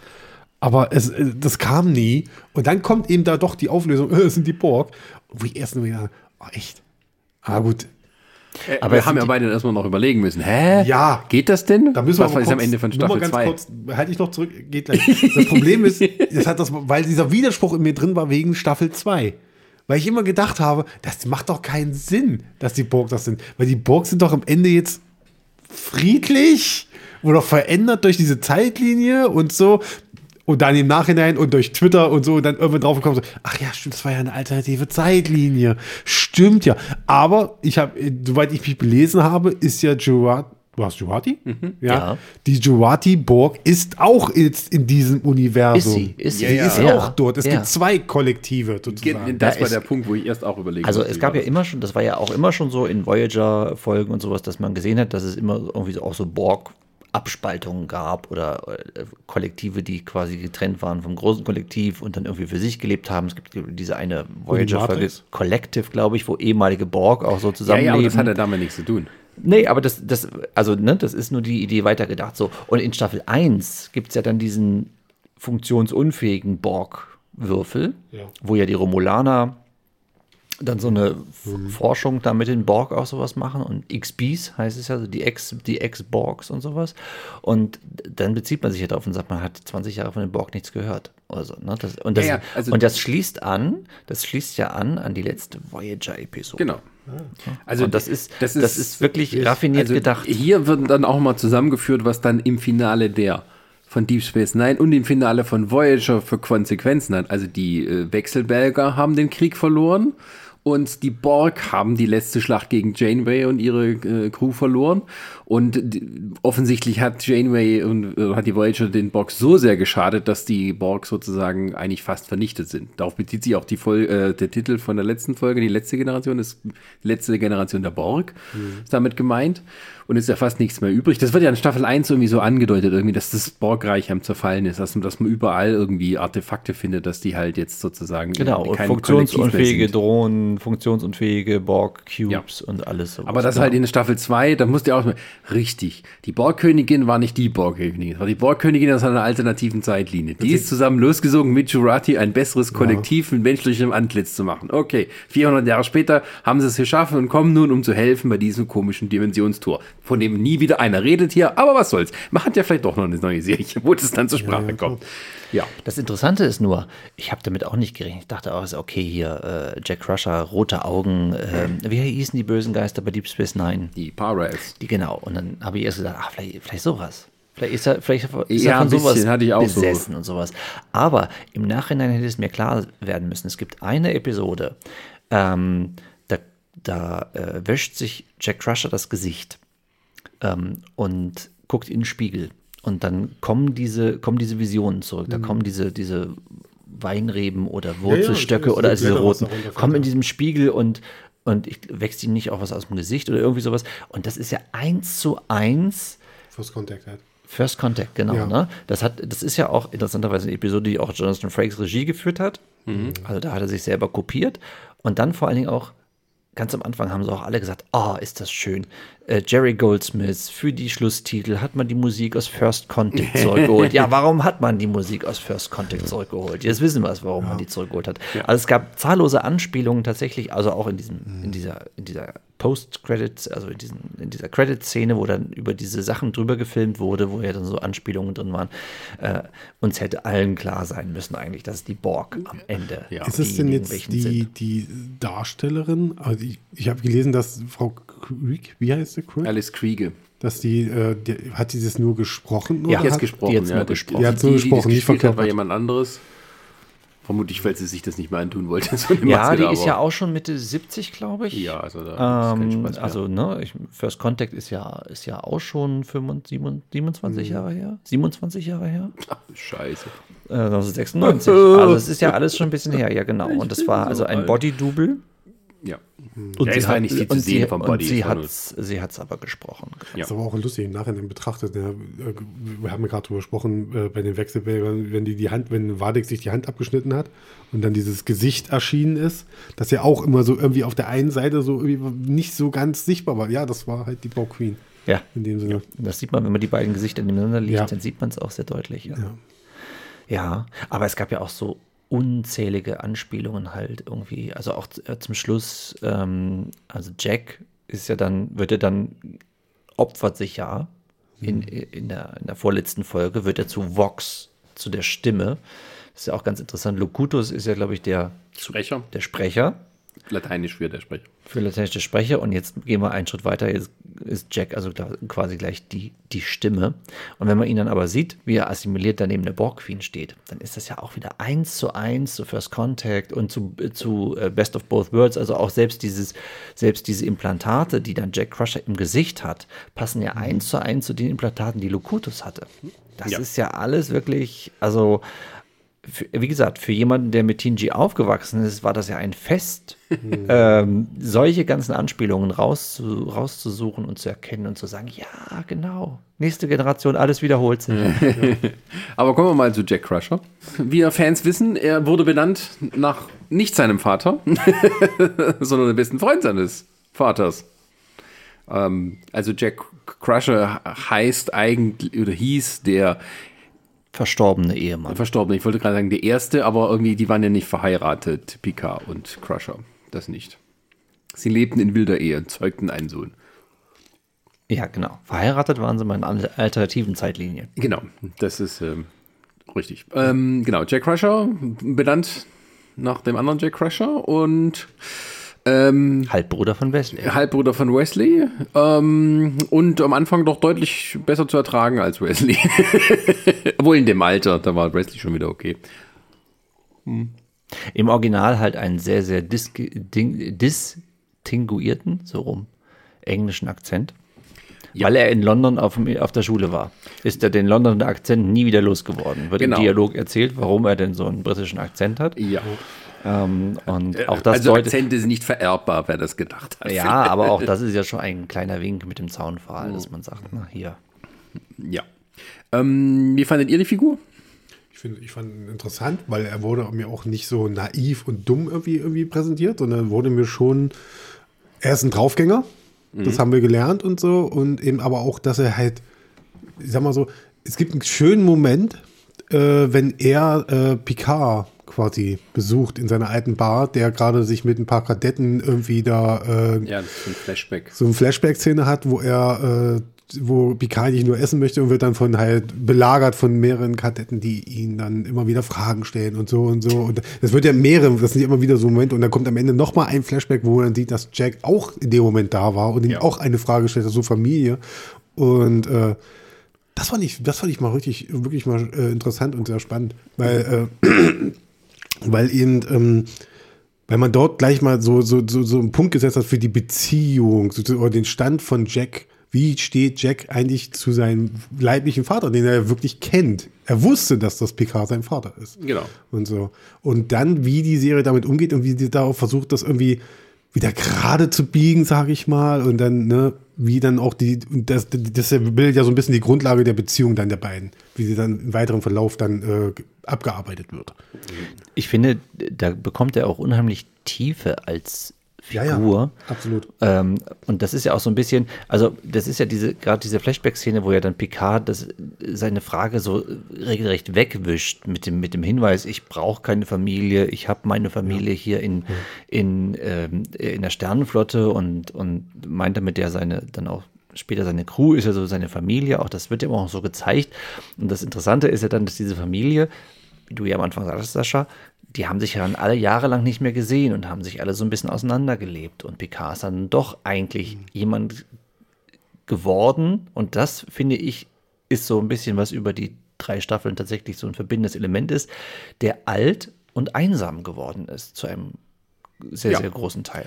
Und, und, ähm, und ähm, das greift ja auch so ein bisschen das auf, was in Staffel 2 nochmal so ausgeführt wurde. Picard als Mensch, warum er nie eine Familie gründen wollte, warum er die Sternenflotte gewählt hat als Ersatzfamilie ähm, und wie er dann auch zu der Erkenntnis kommt, dass, dass so eine Familie vielleicht doch nicht so das Schlechteste ist tatsächlich im hohen Alter. Und auf der anderen Seite hast du halt Jack, der halt irgendwo da auch so genauso, er sucht ja auch nach einer Familie, er sucht ja nach Geborgenheit, er sucht nach, nach seinem Vater. Gleichzeitig, weil du ja sagst, Chris, er, er weiß, ne, Picard ist sein Vater und da haben wir wieder dieses, was auch Sidney LaForge sagt, also diese, mit diesem, mit diesem, ähm, also äh, Beverly hat ja bewusst ihm nicht Picards Namen gegeben, damit er nicht mit diesem Namen auch noch rumläuft, aber mhm. auch zu wissen, alleine der Picard, also dieser Übermensch in der Sternflotte, das ist mein Vater, damit auch klarzukommen, das ist ja auch auch so ein schwieriges Element. Äh, er sagt ja auch, sie wollte ihn schützen, eigentlich sogar. Weil er sonst ein Ziel auf dem Rücken hat. Weil er sonst, genau, genau ja. Zielscheibe. Genau.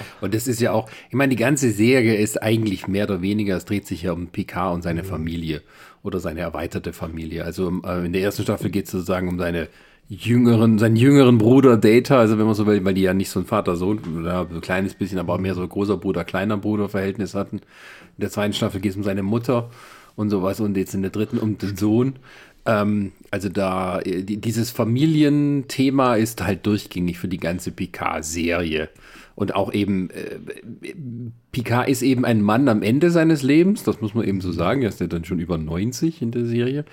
Sieht noch gut aus dafür, aber er ist halt jemand, der irgendwie auch ein bisschen so das Ziel im Leben verloren hat und dann das dann halt so nach und nach ein bisschen wiederfindet, so in den letzten, im Herbst seines Lebens ich möchte dazu was, ich habe es immer im Hinterkopf gehabt, weil es mich, ich habe mich, ich habe mich für ihn gefreut, für Picard, dass er jetzt diese, dass er erstmal sein, seine, klar, diese, diese Sternflottenfamilie, aber dass er halt auch wirklich, sag ich mal, jetzt einen richtigen Sohn hat, weil ich immer im Hinterkopf habe diese Szene aus äh, Generations, ist es glaube ich, am Anfang mit dem, mit dem Holodeck, ja. wenn er erfährt von dem Tod seines Neffen, Was und denn? seines Bruders. Und seines Bruders von diesem Tod erfährt. Und er dann, ja, mit, mit Troy, glaube ich, sitzt er dann da bei sich in, sein, in seinem Raum und da hat er diese Tränen im Auge und weint und er weiß, es wird nie wieder ein Picard geben.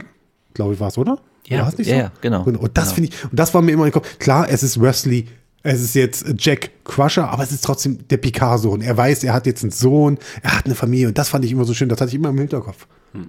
Ja, ja. Ja, das ist, äh, genau, deswegen, das Kunststück, was, was, den, was den Machern jetzt tatsächlich gelungen ist, ist diese ganzen losen Enden, die tatsächlich noch übrig geblieben sind aus der TNG-Zeit und aus den Filmen und alles, wirklich so zusammenzuführen, dass man jetzt sagt, okay, jetzt ist da wirklich eine Ära komplett abgeschlossen. Also mhm. da sind Leute auch, die haben sich dann auch im hohen Alter zu sich wiedergefunden und, und ähm, haben ja dann auch wieder irgendwie eine Familie im, im erweiterten Sinne, also diese, diese alte Crew ist ja wieder mhm. zusammengekommen und er hat eine Familie jetzt, Picard, mit seinem Sohn. Die, es wird weiterhin Picards geben, wenn du so willst. Ja. Also genau das, was in Generations, was er so bedauert hat, das, das ist jetzt, ist jetzt so. Und äh, also insofern, ja, also ja. Jack Crusher ist da die zentrale Figur, weil er natürlich dann äh, stellvertretend ist für die eigentliche zentrale Figur, nämlich Picard. Er ist, er ist der Repräsentant von Picard in der nächsten Generation, wenn man so will. Ja, und dazu wei du weißt spätestens mit der Abspannszene, dass er definitiv ein Picard ist. das wissen wir dann spätestens mit der Abspannszene. Ja. ja, da kann man ja zum Schluss nochmal noch ne? drüber reden. Ja, ja aber diese, ich meine, äh, Jack Crusher war ja auch ähm, erstmal so ein bisschen, wurde eingeführt als, wer ist das überhaupt? Und äh, der hat irgendwie sehr vorlaut und irgendwie weiß er alles besser und so. Und äh, entwickelt sich dann aber doch so ein bisschen zu einem Helden, weil er doch am Ende sich selber opfern möchte und gar nicht akzeptieren will, dass andere für ihn sozusagen jetzt nochmal ihr Leben riskieren und so weiter. Und von daher, äh, er hat auch, er macht einen so einen kompletten Arc durch, also die ganze Serie. Ähm, und von daher fand ich das da nicht auch ziemlich gut gemacht. Vor allem, wenn es halt immer im Tandem war mit den anderen Figuren. Ja, es, also es ist, es ist ja auch gut, dass er halt dann doch ein zentral wichtiger Charakter ist, weil sie hätten auch, er hätte auch ganz schnell diese Schublade nerviger Nebencharakter sein können, der mhm. halt wirklich immer überheblich ist, der sehr comichaft geschrieben wird, der immer total überzeichnet ist, sozusagen. Das haben sie vermieden, indem sie ihm wirklich eine wichtige Aufgabe in der Staffel gegeben haben. Dass sie wirklich ihm immer auch diesen, diese, dieses Mysterium mehr gegeben haben. Also, was ist denn mit ihm? Was ist denn mit ihm? Ansonsten wäre das halt so ein billiger Han Solo-Verschnitt im Star Trek-Universum gewesen, die ich nicht, vielleicht gar nicht gebraucht hätte. Ein, ein junger Han Solo. Ein junger Han Solo, Entschuldigung. Ja, also so, er, er hatte ein bisschen was von dem jungen Han Solo aus dem Solo Solo-Film. Solo, Solo-Film? Solo, Solo. Gut. ja. Der Anson Elgert, also so ein bisschen, ja. Ähm, und nee, fand ich, also eine gelungene Ergänzung zu diesem Cast. Dafür, dass man dann andere dann wieder weggelassen hat. Also von dem Elnor hat man nie wieder was gehört. Der ist jetzt auch irgendwie bei der Sternflotte. Der dient nicht zufällig auf diesem Schiff. Naja, was soll's. Ähm, Der hatte da Urlaub. Der Urlaub. Alle gehen am Ende zur Sternenflotte. Ähm, ja, dann äh, würde ich mal zum Thema The Bösen kommen. Vedic hat mir ja schon angesprochen. Ja. Gespielt von äh, Honey Bunny. Ähm, ja. Also, äh, wie heißt das? Amanda Plummer. Amanda Plummer. Wo ich, weil ich den Trailer gesehen habe und auch noch in den ersten Folgen so ein bisschen die Befürchtung hatte, oh je, ist das hier so eine äh, ja, Comic- Bösewichtin, die sich in ihrem Stuhl dreht äh, und vor sich hin macht. Es hat noch die Katze gefehlt. Ja, richtig, die Katze ja noch. Aber zu, zum Glück wird das noch ein bisschen tief gehen, also was ihre persönliche Geschichte betrifft. Ja. Und äh, ich fand das auch gut, dass man die Wechselbelger so erklärt hat, dass sie durchaus eine nachvollziehbare Motivation für ihr Handeln haben. Also die Wechselbelger sind nicht diejenigen, die Frieden geschlossen haben am Ende des Dominienkrieges, sondern eine Gruppe, die übrig blieb und auch eine Gruppe, mit denen man schlimme Experimente gemacht hat. Genau, die hatte man gefangen genommen im Dominienkrieg äh, und äh, die berüchtigte Section 31 hat dann ähm, versucht, die als Waffe zu benutzen gegen ihre eigenen Leute. Also das greift Hat ja so ein bisschen. Genau, das greift ja so ein bisschen das auf, was in Deep Space Nine ähm, ja gemacht wird mit Odo. Odo ja. bringt ja so ein ähm, Virus. So eine Art Virus wird so eine Art, so eine Art zum der ihn zerfallen lässt sozusagen. Der ihn zerfallen lässt, genau, in, in ähm, die große Verbindung mit rein und dadurch ähm, kommen die Changelings ja überhaupt erst in die Position, in so eine defensive Position, dass also sie zu Friedensverhandlungen gezwungen werden. Interessanterweise, ne, auch bei dem Borg und Janeway haben wir ja auch so ein Virus. Es ist ungefähr derselbe Mechanismus. Ähm, genau, und diese Changelings hatte man versucht auch als Waffe zu benutzen und ähm, die waren halt in Reagenzgläsern auf der Daystrom Station ähm, halt gefangen gehalten und von Wissenschaftlern halt, äh, ja. Ja, und interessant, dass Vedic halt ihre menschliche Form nach der Wissenschaftlerin, äh, auf der Wissenschaftlerin basieren lässt, von der sie gefoltert wurde, um sich ja. immer daran zu erinnern, warum sie das macht. Peinikerin. Genau.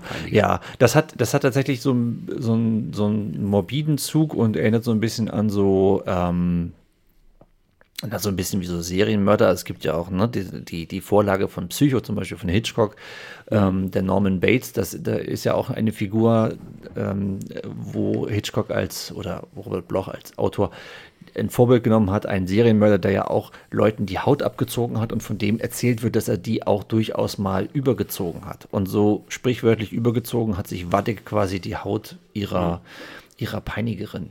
Ja, das ist ganz interessant und erklärt dann auch, warum sie halt so humanoid erscheint. Ja.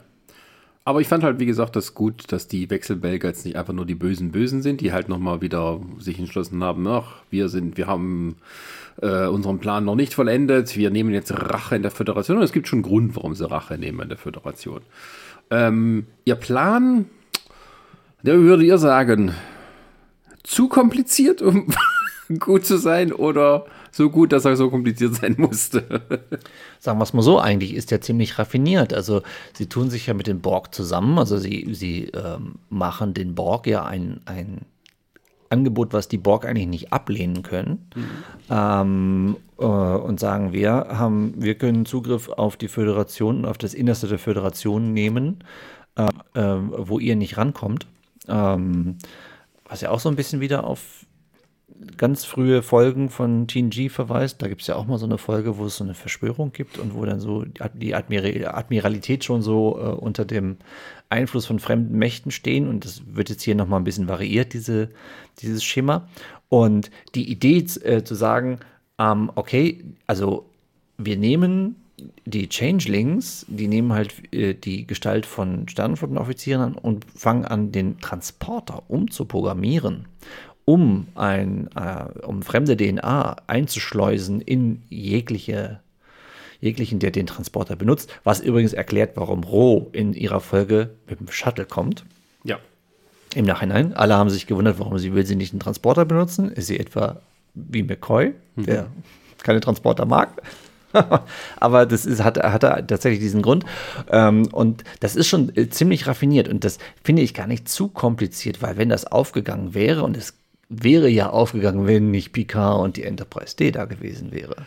Ja. Dann, ähm, dann wäre die Föderation ja nicht mehr existent. Ja, ja, also sie haben quasi eine Art Nano, biologische Nanosonden in jungen Menschen entwickeln lassen, ähm, die dann sozusagen äh, zu Drohnen werden. Ähm, und ähm, interessant fand ich, weil ich weiß nicht, inwieweit jetzt Terry Metallis, der äh, Showrunner, da gedacht hat mir kam es wie ein extremer Deep Cut vor, weil es gibt in TNG eine Folge, wo ähm, Dr. Pulaski von so einer Art, auch so einem biologischen Experiment befallen wird, die sie extrem schnell altern lässt.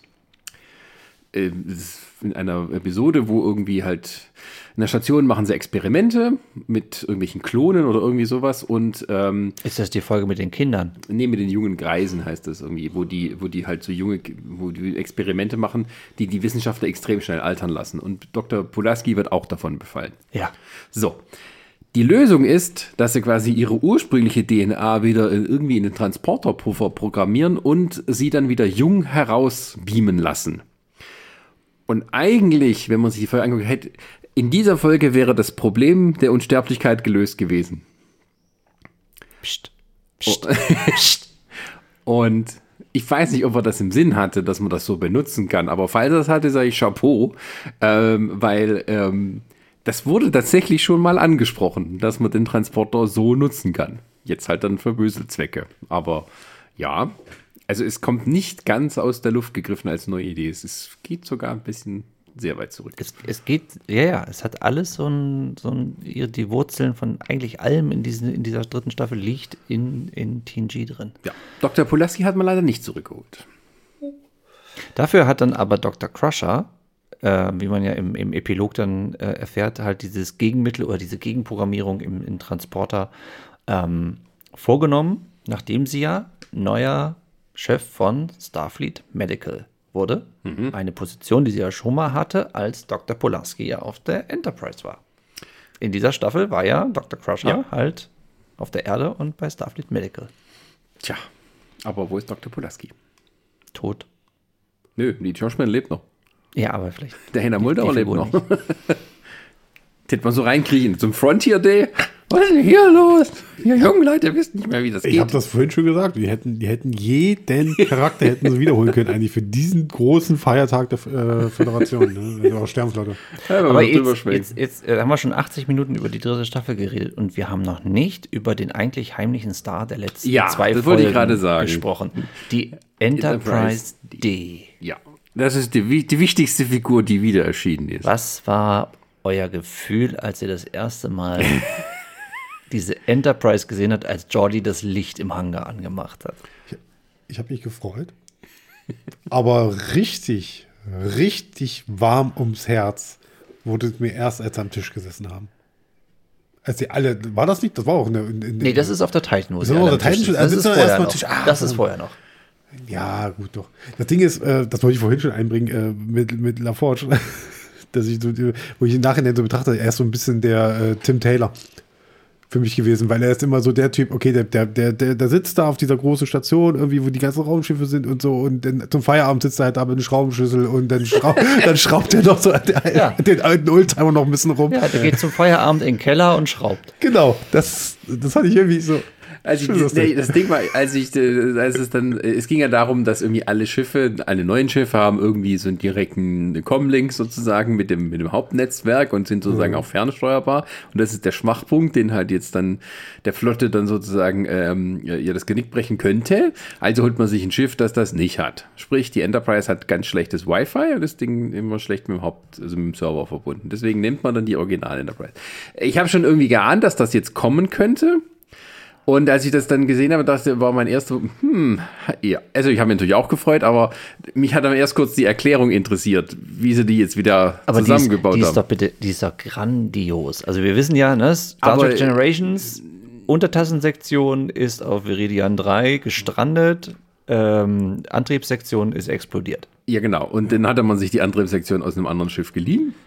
Und man musste die Untertasse von Viridian 3 ja auch wieder bergen, um, und jetzt ist das Interessante, um der ersten Direktive, der obersten Direktive natürlich wieder treu zu bleiben, dass man halt nicht Einfluss nimmt, auch nicht dadurch, dass man da jetzt irgendwie so einen Wrack liegen lässt. Ja. Ja. Ähm, ist richtig eine tolle, ist eine tolle Erklärung. Ja, ja ist schon klar. Irgendwann eine 20 Jahre Zeit, so ein Wir räumen wieder auch wieder auf. Aber ähm, nee, richtig warm wurde im Herz wurde mir tatsächlich, als sie dann auf die Brücke sind. Also äh, das war tatsächlich der Moment, wo auch schön inszeniert war. Die Lichter gehen an, überall die gehen die Bildschirme mhm. wieder an und sowas. Und da müssen wir auch nochmal sagen, das haben wir noch gar nicht gesagt, weil wir vorhin gesprochen haben über die Schauspieler aus TNG, die wiedergekommen sind. Da haben sie eine auch nochmal zum Leben erweckt. Die Stimme? Die Stimme. Ja. Majel Barrett als Stimme der Enterprise D. Ja. Haben wir äh, alte Tonfetzen genommen, so zusammengestückt, dass es gerade passt. und ähm, ja, dann war es wieder komplett oder fast komplett. Natürlich war Wesley Crusher nicht dabei, aber war ja auch nicht wichtig in dem Moment. Aber das, das ist so eine hat schöne, keiner angesprochen, auch von den Leuten aber, dort. Aber das ist so eine schöne Reminiszenz. Und, und, und zum Schluss ist es ja dann auch so, dass Riker dann auch sagt, I missed that voice. Hm, und ja. da wissen wir, das ist, das ist doppeldeutig gemeint. Ja, ja. Und auch diese, äh, wenn dann Picard noch meint, von wegen, jetzt weiß ich, was mir am meisten gefehlt hat. Ja. Der Teppich. Der Teppich. aber warum? Weil alle danach keinen Teppich mehr hatten. Ja, davor auch nicht, aber das ist halt, das ist wirklich so, dass halt die, die, diese neues Schiffdesign mit diesen glänzenden Oberflächen, ich bin kein großer Fan davon.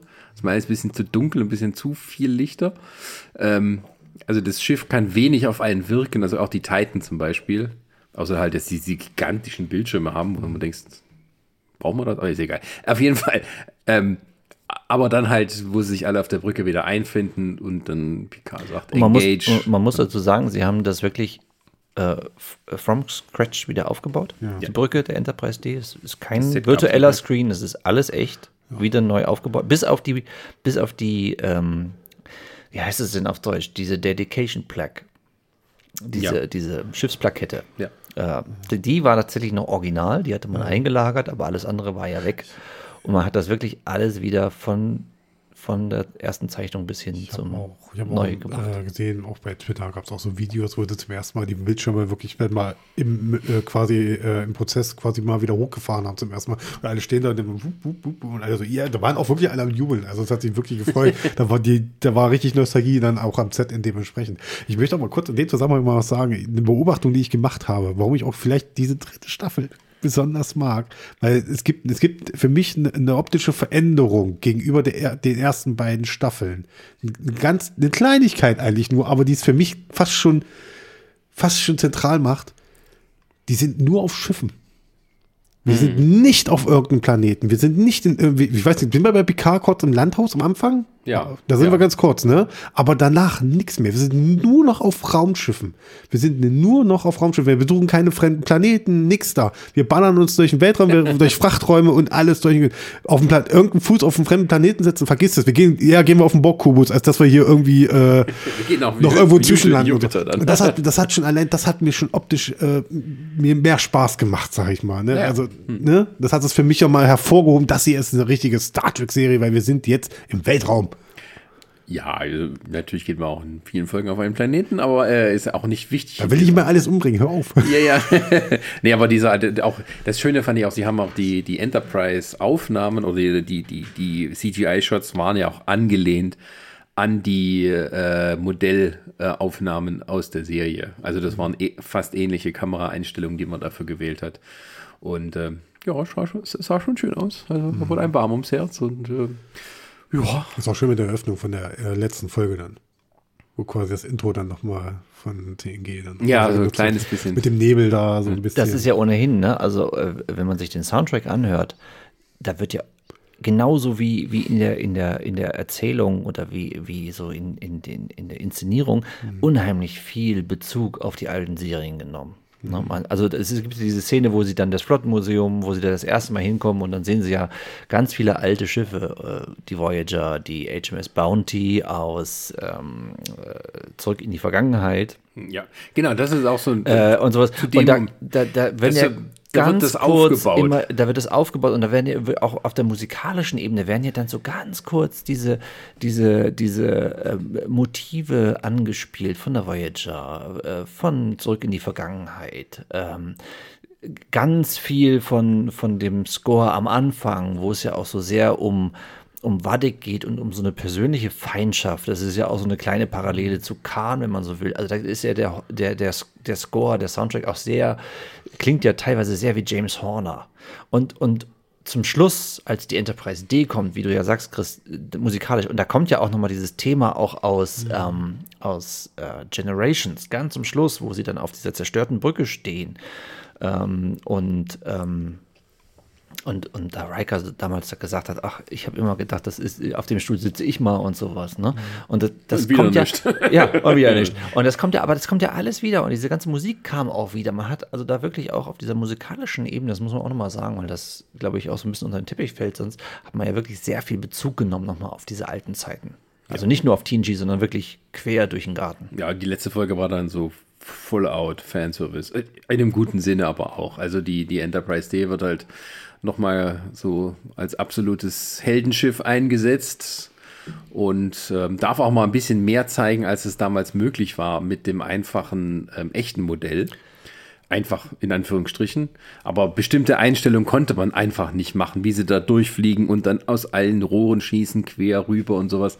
Solche Sachen konnten sie immer nicht machen. Also konnten sie schon, aber mit extremem Budget nur. Und das für eine Fernsehserie und so. Und das war dann schon sehr geil am Ende. aber äh, gerade auch mit diesem Flottmuseum, das war ja so ein bisschen die, das Anteasern von wegen, hier ist ein Schiff Constitution-Klasse, ach, die Voyager, ah. Die Voyager war auch zu sehen? Ja, ja. Ja, die Voyager war auch Das war ein schöner Moment. Guck doch, da guckt doch dann Seven of Nine ganz nostalgisch. Ah, okay. Und äh, dann wo ist sie Ende? Ja, ja, die ist nicht da. Das ist schade. Kaputt. Oder? ja. ähm, und ja, die letzte Folge ist dann halt so, gut, ich meine, was ist Ihr Plan gewesen? Wir fliegen jetzt hin und wir gucken, was wir machen können. Was, was soll's? Was bleibt uns anderes übrig? Äh, naja, nee, eigentlich viel drastischer. Das ist ja so schön, dass Picard sagte dann, wir bringen heute, bringen wir das zu Ende, was ja. vor 35 Jahren angefangen hat. Was hat vor 35 Jahren angefangen? TNG. Ja. und das ist halt dann auch so mit diesem, ähm, äh, ja, also gerade mit das ist so ein kompletter Wandel, einfach am, am Schluss der, der vorletzten Folge. Irgendwie, wo sie dann sagen, jetzt sind wir so wieder die Crew und sowas. Und dann sagt dann auch Picard zu Riker Number One, make it so, engage und dann geht's los. So, und es funktioniert danach alles wunderbar auch. Es ist ein schönes Finale gewesen, wo ich dachte, okay, das wird vielleicht doch super lang, aber nee, es war dann doch nur eine normale Folgenlänge, plus halt einen kleinen Epilog. Mit nee, dem, ein bisschen länger war es, 60 Minuten. Ja, aber die eigentliche Handlung bis zum Schluss sozusagen, das war fertig. Also dann kommt ein Jahr später, bis zum Punkt waren es genauso lang wie alle anderen Folgen. Wollen wir über den Epilog noch mal ein bisschen sprechen? Ganz kurz. Enterprise G. Das Schöne an diesem Epilog fand ich, dass man sich wirklich die Zeit genommen hat. Ich hatte ein bisschen die Befürchtung, tatsächlich hatte ich ja am Anfang auch gesagt, es musste am Ende immer alles wieder sehr schnell gehen. Ging ja auch sehr schnell. Aber dann war doch 20 Minuten Zeit noch, wo man wirklich jedem Einzelnen nochmal so ein Farewell-Moment gegeben hat. Also haben wir ja schon angesprochen, Data muss sich therapieren lassen. Ähm, dann bringen sie ja nochmal die Enterprise zurück wieder ins Flottenmuseum, machen das Licht wieder aus und alles diese kleinen Momente, jeder, alles wird nochmal so ein bisschen zu Ende gebracht und dann das Schöne, und das fand ich ganz süß, das bringt uns wieder auf dieses Familienthema zurück, dann gibt es ja also einen Sprung ein Jahr später, äh, wie man dann sieht, wie also die Eltern von Jack Crusher, den frisch gebackenen Ensign Crusher.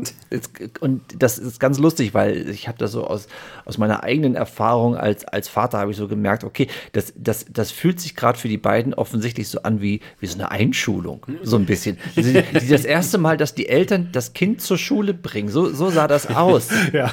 So, ne? Ja, und auch so das Kind auch so, das, also Jack Crusher, ich bin nicht aufgeregt, ich bin nicht aufgeregt, ich bin ganz cool und sowas und so. Und dann wirklich dieser schöne Moment, man, ähm, man, also Picard fragt dann, äh, in, in, welcher Klasse, nee, nicht in welcher Klasse, äh, auf welchem Schiff bist du eigentlich? Bisschen und, komisch, und, dass er das vorher nicht gefragt hat. Und dann sagt er, und dann sagt er, naja, auf dem, und dann sagt er, ah, die Titan, ah, natürlich, klar. Und dann fliegen sie so schön drüber und dann sehen sie, okay, das Schiff wurde umbenannt. Wie damals die Yorktown. Wobei ich ehrlich gedacht habe, im ersten Moment, das heißt jetzt Picard. Ich Dachte ich auch erst. Weil aber dann hätten so sie die Serie weiterführen können unter dem gleichen Namen. Aber so finde ich, ist es noch viel schöner, weil so ist es ja. eigentlich, bringt tatsächlich so eine Kontinuität in diese Enterprise-Schiffe rein. Und ähm, ja, und dann haben wir ja ein neues Setting. Ähm, Seven of Nine zum Kapitän befördert, obwohl sie ja, das sehen wir ja auch dann im Epilog, auf den echten Tuvok trifft. Das ist dieser schöne Voyager-Moment, wo beide gegenüber sitzen und Seven of Nine auch sagt, ich schmeiß hin, ich will nicht mehr. Ja, abgelehnt. Und Tuvok sagt abgelehnt und sie, sie spielen ja, und das finde ich, das, das fand ich auch nochmal toll gemacht, dass sie dann nochmal so als, als holographische Aufnahme nochmal Shaw ein letztes Mal reinbringen mhm. in der Beurteilung ähm, seiner ersten Offizierin, wo sie ja auch immer wo man ja immer dachte, okay, die beiden können nicht miteinander. Und tatsächlich in seiner Bewertung, wo sie, wo sie glaube ich, auch da fast Tränen in den Augen hat, dass er sie so gut bewertet, weil sie sagt, die ist, die ist gut, die geht halt nicht by the book wie ich. Ich bin ein alter Kerl, ich, ich, ich bin hier, was da, diese Ansichten angeht, überholt. Und sie ist, glaube ich, da radikal und gut und neu und macht da wirklich tolle Sachen. Und, und wo dann Tuvok sagt, abgelehnt. Ja. Captain. Und sie ist dann der Captain und natürlich Raffi als ihre erste äh, Offizierin. Ist das so gut, wenn man die Ex als ersten Offizier, da haben wir schon wieder Orville. Und da haben wir schon wieder, und da haben wir schon wieder, da haben wir schon wieder, was die Orville mit, äh, mit äh, Star Trek zu tun hat. Nämlich, da ist der Einfluss von The Orville auch wieder da. Seth MacFarlane hat sich bestimmt gefreut, als er das gesehen hat. Und dann ist aber auch die Sache komplett. Dann ist dann wieder äh, Sidney, Sidney LaForge am Steuer, äh, Jack Crusher als Special Counsel äh, zum äh, zur, zur Linken des Captains. Zur Linken des Captains. ähm, und ähm, das ist eigentlich ein wunderbar schönes Ende. Und dann kommt ja auch noch diese schöne Szene, wo dann äh, äh, äh, Raffi sagt, äh, nee. nee, Raffi sagt äh, zu Seven of Nine, äh, jetzt sag mal, äh, sag mal bitte, wie es losgehen soll. Make it so, engage. Ach so, ihr Spruch Ne? jetzt sozusagen. Ihr Spruch setzt. Und ihren Spruch hört man nicht. Ja. So. Und das ist, finde ich, ich, grandioser. Und dann ist ja, dann ist ja, muss man sagen, dann ist ja die Serie ja auch noch nicht zu Ende. Dann ist jetzt zu Ende gebracht, was die nächste Generation macht auf der Enterprise G. Und dann kommt ja eigentlich noch das Tollste. Nämlich nochmal eine Szene in Ja, der Bar. Achso, nee. ach, Nee. Bin nein, schon nein, viel zu nein, nein, nein, nein, nein, nein. Da Ja, diese Pokerrunde. Szene, äh, die Pokerrunde. Und nee, vor allen Dingen erstmal Shakespeare. Erstmal Shakespeare noch Oh ja. zum Schluss, ein Toast und dann kommt Shakespeare. Einfach mal so aus der Kalten. Einfach mal so aus der kalten, So aber, wie Captain America. aber- Hau doch einfach mal so raus. ne? aber wirklich, aber wirklich auch passend gewähltes Zitat, muss man auch wirklich sagen. Das war äh, äh, Julius Caesar, ne? Ich glaube ja, Ja, genau. Ein wirklich passendes Zitat und natürlich von keinem anderen als, äh, als dem Shakespeare-Darsteller Patrick Stewart. Und dann diese Pokerszene. Aber, Die- und, nee, und wichtigste noch, fast hätten wir mal den Limerick zu Ende gehört. Ach ja, There stimmt. was a woman from Venus who body, whose body was shaped like a data. Aus welcher Episode? Der dritten, glaube ich. Ja, Ja. der ersten Staffel, wo sie alle da infiziert sind mit diesem Äh, naked. The Naked Now. Now. The Naked Now. Genau, das haben sie auch noch untergebracht, dass sie dann nochmal einen Rückgriff auf die alte Sache machen und dann tatsächlich nochmal wie in, wie in, äh, All good things. wie in All Good Things und wie am Anfang von Picard, wo er ja auch Poker spielt mit Data in seinem Traum. Ja. Also es schließen sich alle Kreise. Und äh, das Schöne ist, diese Pokerrunde, die habe ich dann später gelesen, ein Interview, äh, die haben sie echt gefilmt. Die fast irgendwie eine Dreiviertelstunde lang haben Ja, sie die er- Kameras laufen lassen. Das hat merkst du auch, die lachen äh, natürlicher. Also es ist hat kein durchlaufen lassen. Schauspielerlachen, Ja. sondern äh, und sie haben es ein bisschen so gedreht, dass äh, Patrick Stewart gewinnt. also jeder hat so ein bisschen so gespielt, dass er gewinnt am Ende. Und irgendwie wusste das auch nicht. Ich habe dann noch ein Interview mit Patrick Stewart gelesen und heute im Interview gefragt hat, haben sie den gewonnen? Ich glaube ja. Ja, ich doch, ich habe gewonnen. Aber und Terry Martellus sagt dann, ja, sie haben ihn gewinnen lassen. Also das war für die Kamera. Und da kamen ja auch wieder so ganz viele kleine Sachen, die ja auch so in TNG beim Pokern immer, immer reinkamen. Ne? Also Worf, der seine Karten knickt und ent- entnervt hinwirft und Ja. sagt, ich bin raus. Und dieses alles kam ja alles nochmal wieder. Also es ist ja wirklich, wirklich auch nochmal Wir haben ein. eine Dreiviertelstunde gefilmt. Die Ja. haben eine Dreiviertel- ja, Gibt es da draußen einen Pokercut? also äh, äh, Terry Metellus hat gesagt, vielleicht packen wir es auf die Blu-ray. Ungeschnitten. Schauen wir mal. Aber das nur also, was für Hardcore-Fans. besser, besser hätte man echt nicht enden können. Und dann kommt ja noch die Post-Credit-Szene. Ja, die einfach mal gemacht wurde, ohne zu wissen, was als nächstes passiert. Und irgendwie hat Terry Metellus auch erzählt, wir hatten kein Geld, wir hatten eigentlich keine Zeit. Ich habe äh, ähm, Dings äh, John Delancey angerufen, wird das machen? Für 20 Minuten schnell ans Set kommen? Der war ja auch noch da, weil sie haben ja äh, Staffel 2 und Richtig. 3 zusammen gedreht. Genau, also sie- das ist irgendwie, äh, man muss darauf achten, irgendwie die Szene, die sie dort eigentlich in Dings gedreht haben, das war, glaube ich, der, wo er in den Spiegel guckt oder irgendwie sowas, also äh, Jack Crusher, und haben quasi John Delancey schnell reingeschoben, zack, zack, zack, macht den Dialog und wieder raus. So, und ähm, ja, mal gucken. Ja. Und das ist aber auch ein schöner Dialog, weil das ja auch wieder ansetzt an, an dieses ähm, ganz am Anfang eigentlich, ne? Mit, mit Ja, äh, also der, der, Picard und mit Q Urteil über und die diese, Menschheit. Die Urteil über die Menschheit und, und es ist nie zu Ende und, und auch so, dass, dass Jack Crusher sagt ja auch, ich, Q, ich dachte, du wärst tot. Und wo er dann äh, dasselbe sagt, was er zu Picard auch sagt in All Good Things, dieses, ihr Menschen denkt immer so linear. ja. Und das ist so wunderbar gemacht und macht eigentlich, eigentlich macht das Appetit darauf, dass es, dass es eigentlich aus dieser nächsten Generation an Leuten eine neue äh, Serie gibt, was ja mittlerweile auch alle wollen. Äh, richtig, es wird mittlerweile eine Online-Hashtag-Kampagne schon gefahren namens Star Trek Legacy. Ähm, ich weiß nicht, woher der Name kam. Irgendwie Terry Metallus hatte das irgendwie mal fallen lassen, glaube ich. Ähm, und nun sind die Fans ein bisschen drauf angespitzt zu sagen, ja, dann machen wir das doch. Dann machen wir das doch. Machen wir doch mal eine richtig schöne Legacy-Serie mit äh, der Enterprise G, mit äh, Seven of Nine als Captain. Die Figuren auf der Brücke hat man ja schon eingeführt ein bisschen, also ein paar Fähnriche und junge Lieutenants hat man ja kennengelernt, inklusive dem Koch, der dann ans Steuer musste oder so. War es der Koch? Ich glaube ja. Ja, das war der Koch. Ähm, Und ähm, also eine gewisse Basis ist da, was daraus zu machen. Nun muss man schauen, ob Alex Kurtzman sagt, okay. Also Terry Metellus wäre ja sehr dafür. Ja, Er hätte nichts dagegen, hat er gesagt. Ob es jetzt wie und wann dazu kommt, ist, glaube ich, mehr eine Frage der Zeit und des Geldes. Und des Timings wahrscheinlich auch. Ne? Wir Also- haben Discovery jetzt, die letzte Staffel wurde angekündigt. Da würde ein Slot frei werden. Auf der anderen Seite hat man jetzt gesagt, Star, äh, Star Trek Academy wird es geben, eine neue Serie. Ja. Ähm, vielleicht, wenn dann Strange New Worlds endet oder Lower Decks endet, dass man sagt, wir nehmen jetzt als Also ich hatte noch irgendwie gelesen, es gibt so ein paar kleine logistische Schwierigkeiten. Das eine ist, dass halt ähm, Picard schon komplett eingemottet wurde. Also die Sets gibt es nicht mehr. Also müsste quasi nochmal alles neu bauen. Ähm, und also man weiß auch nicht genau, wie viel Geld jetzt Paramount dafür hat. Also natürlich ist Star Trek weiterhin die wichtigste Marke auf ihren verschiedenen Kanälen und auch ja, im Moment sind sie auch auf Versuche nach neuen Lizenzierungsmodellen, weil Paramount Plus ist jetzt nicht der so große Burner. Ähm, du kannst halt Star Trek gucken oder Paw Patrol. oder ähm, Yellowstone. Oder Yellow Jacket.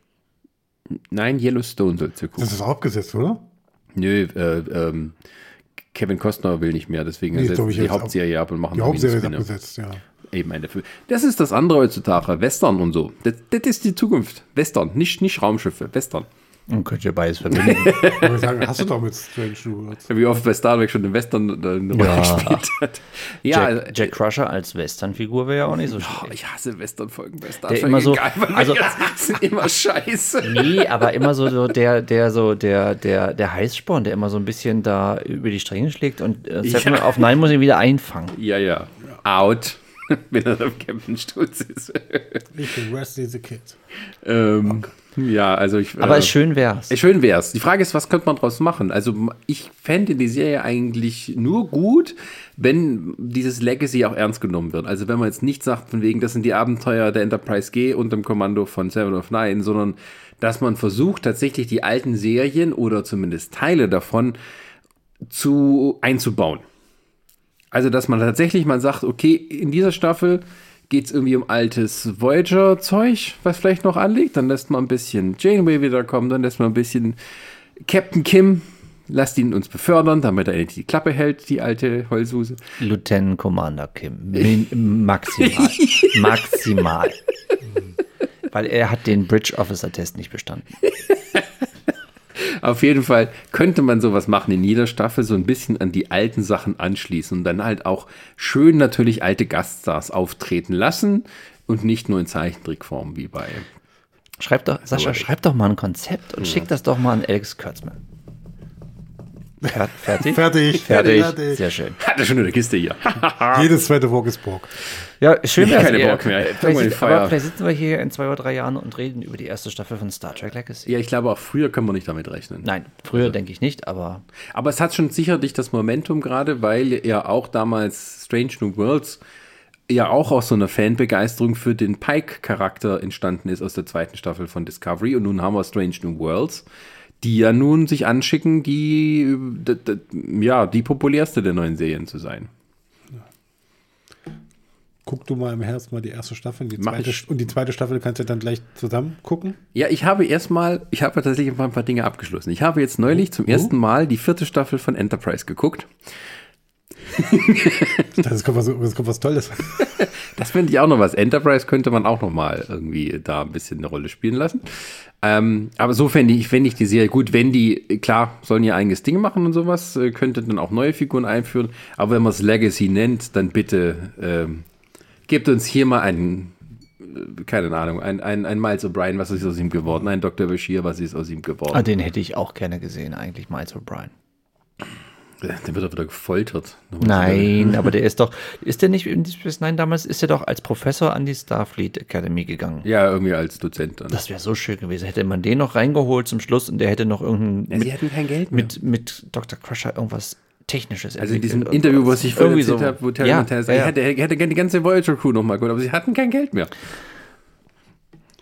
Umsonst machen sie es halt Es ist, nicht. es ist auch so, es ist auch so extrem schön geworden. Ja. Aber Chris, Star Trek Legacy, was würdest du sehen wollen? Ach, das ist mir, ich weiß ich nicht. Ich will mich da nicht raushängen. Ich, will, ich habe da keine Erwartung, sage ich ganz ehrlich. Ich bin gespannt, was in Star Trek in den nächsten Jahren uns erwartet. Wir wissen die Projekte, wir kennen sie. Ich, ich habe ja eben gerade schon, wo der Name gefallen ist, Starfleet Academy, habe schon mit den Augen gerollt. Äh, ist, ist etwas, You're not a fan. Nein, definitiv nicht. Äh, weil ich weiß, dass, weil ich weiß, dass das ein Spin-off von, von Discovery ja sein wird. Und Bist du ein Discovery-Fan? Ah, ja, was für einer. äh, die Gefühle überschlagen sich bei mir gerade. Fängst du auch an zu weinen? Diese furchtbare Staffel. Alles hat Gefühle. Sogar das Raumschiff hat Gefühle. Ich habe auch Gefühle. Hass, Zorn. Du musst da loslassen. Denk, was wir aufgesagt Nein, ich, bin, ich, ich würde eher sagen, lass uns mal jetzt hier Fazit nochmal gerne, wenn wer nochmal möchte. Und so. ich, für mich war es dritte Staffel Picard nach den ersten beiden Staffeln, wo ich mit dem Kopf schütteln zum Teil da gesessen habe. Ähm, bei der ersten Staffel generell, bei der zweiten Staffel ab der so ab der Hälfte dann auch bei mir so ein bisschen das, das Kopfschütteln eingesetzt hat, wo ich mir gedacht habe, da passiert zu viele Sachen, die ich einfach nur blöd finde. Und so und bei der Staffel durchgehend. Ich hab's, das, die hat für mich einen Run gehabt. Also da waren wirklich. Hast du im Kopf geschüttelt oder im Kopf genickt? Geschüttelt. Bei den ersten beiden habe ich, hab ich geschüttelt. Bei der, bei der dritten habe ich genickt. Auch bei der dritten. Ach so, nee, bei der Entschuldigung, nein. Und bei der dritten, äh, da war es dann so, die hat für mich einen Run gehabt von jeder Folge zu, zur anderen und wie gesagt, die, das habe ich auch geschrieben, die hat es immer geschafft, am Ende, dass ich da sitze und ich, jetzt, jetzt, will ich schon mehr. Jetzt will ich, ich will weiter gucken. Ich will, jetzt, ich will jetzt schon wissen, was hier abgeht. Das stimmt. Also die haben die Latte auch ein bisschen hochgelegt. Also Ja. ich fand das eben auch, dass, also wenn das jetzt so weitergeht, dann muss man dann auch sich ein bisschen orientieren. Also ich war halt dann wirklich, wenn ich konnte, Freitagmorgens gleich habe ich das, die neue Folge geguckt, weil ich es nicht erwarten konnte wieder. Ich musste, ich habe dann wirklich, ich habe da mit mit meiner Frau dann abends, wir konnten da sitzen, Freitagabend, das wird geguckt. Der Kleine ist im Bett, ab, komm, Picard gucken. Hau ab. Außer, wir haben eine Folge nicht zusammen geguckt, da hatte ich Corona. Äh, da, haben wir, da haben wir aber gleichzeitig getrennt geguckt. da durfte ich nicht, noch nicht mit, da war ich den ganzen Tag zu Hause, durfte trotzdem nicht vorab gucken. Watch schon. Party mit äh, Amazon. Ja, genau. Und äh, nee, ich muss sagen, die Staffel hat unglaublich viel Spaß gemacht. Es gab wirklich tolle Momente. Ich, die hat mich spannungsmäßig mitgerissen, die hat mich emotional mitgerissen, äh, mitgerissen. Also was die Gefühle angeht, was ich ja vorhin gesagt habe mit Picard, dass der jetzt endlich seine, ein- doch endlich mal seine, dass er eigentlich zwei, er hatte, er hatte nix und hat jetzt zwei Familien eigentlich sozusagen hat er bekommen. Und auf der einen Seite habe ich auch mal, ich habe mich das, ich habe mal gesagt, die fühlt sich an wie Fanfiction. Ah, wie krass gute Fanfiction eigentlich. so habe ich das, so habe ich diese Staffel wahrgenommen und so. Da ist so viel drin an Fanservice und so, was, was, was man sich eigentlich wünschen könnte. Und sie haben es gemacht und sie, sie bringt es aber so rüber, dass ich auch wirklich sage, ja, so bitte, so soll es sein. Ne? Und warum kriege ich das nicht als erste Staffel? Naja. Aber trotzdem, Für die ist das super. Ich bin da, ich bin da wirklich, ich bin da so bei einer 10 von 10 eigentlich schon. Ich sag's wirklich so, wie es ist. Ja. Sehr schön. Sehr schön. Hast du noch was zu ergänzen? Ich kann da eigentlich nichts draufsetzen. Also auch für mich ist es eine 10 von 10 und ähm, ich als, als jemand, der in, in Teenagerzeit mit TNG aufgewachsen ist, ich habe da echt, also auch bei der letzten Folge, also äh, fast durchgehend heulen vom, vom, nee, also ganz so schlimm was nicht, aber tatsächlich doch schon so sehr, sehr, sehr stark emotional reagiert, weil das wirklich ein, das war auch ein furioses Ende, ähm, äh, wo man ja auch immer gesagt hätte, ja, äh, All Good Things, das, äh, das war, das war eine gute, eine gute äh, Serienende. Aber dann kamen die Filme und dann kam Nemesis, da hat man das nie zu Ende gebracht, so richtig. Und nach der ersten Picard-Staffel hat man immer schon gesagt, okay, oder fand ich auch, jetzt hat man wenigstens diesen, diesen Strang mit Data und Picard sehr schön zu Ende gebracht. Zweite Staffel, ja, okay, fand ich dahingehend ganz interessant, dass man ein bisschen die Backstory von Picard so ein bisschen äh, sich ausgedacht hat. Ähm, ob sie nun unbedingt dann in, in unsere Gegenwart zurück mussten, war eine schöne Reminiszenz an auch an Kirk und, und den Kinofilm, aber äh, ja, fand ich nicht ganz so gelungen und die dritte Staffel ist einfach, ach, was soll man sagen, grandios. Es ist das Ende von TNG, was eigentlich äh, diese Serie und diese Crew eigentlich immer verdient hat. Ja, ich glaube, es hat auch daher gut funktioniert, weil natürlich die Serie oder aus dem Bewusstsein nie ganz weg war und Nemesis jetzt kein richtiger Abschluss war. Sondern äh, klar war es, war, war es sozusagen, die Kuh muss weiter gemolken werden. Und ähm, wenn du die Filme nie gesehen hättest, kannst du natürlich auch All Good Things als wunderbares Ende dann akzeptieren, wenn du aber nochmal quasi ein, ein letztes Mal deine Helden ausreiten sehen willst, sozusagen, in die Schlacht dann, oder halt ja, ins Abenteuer. Schlacht muss man es nicht sagen. Ähm, dann war das natürlich schon der perfekte Abschluss. Und ähm, ich finde, bei, bei, bei sowas wie Deep Space Nine, die haben das viel, viel besser hingekriegt, dann am Ende sozusagen da auch so viel abzuschließen und dann auch offen zu lassen.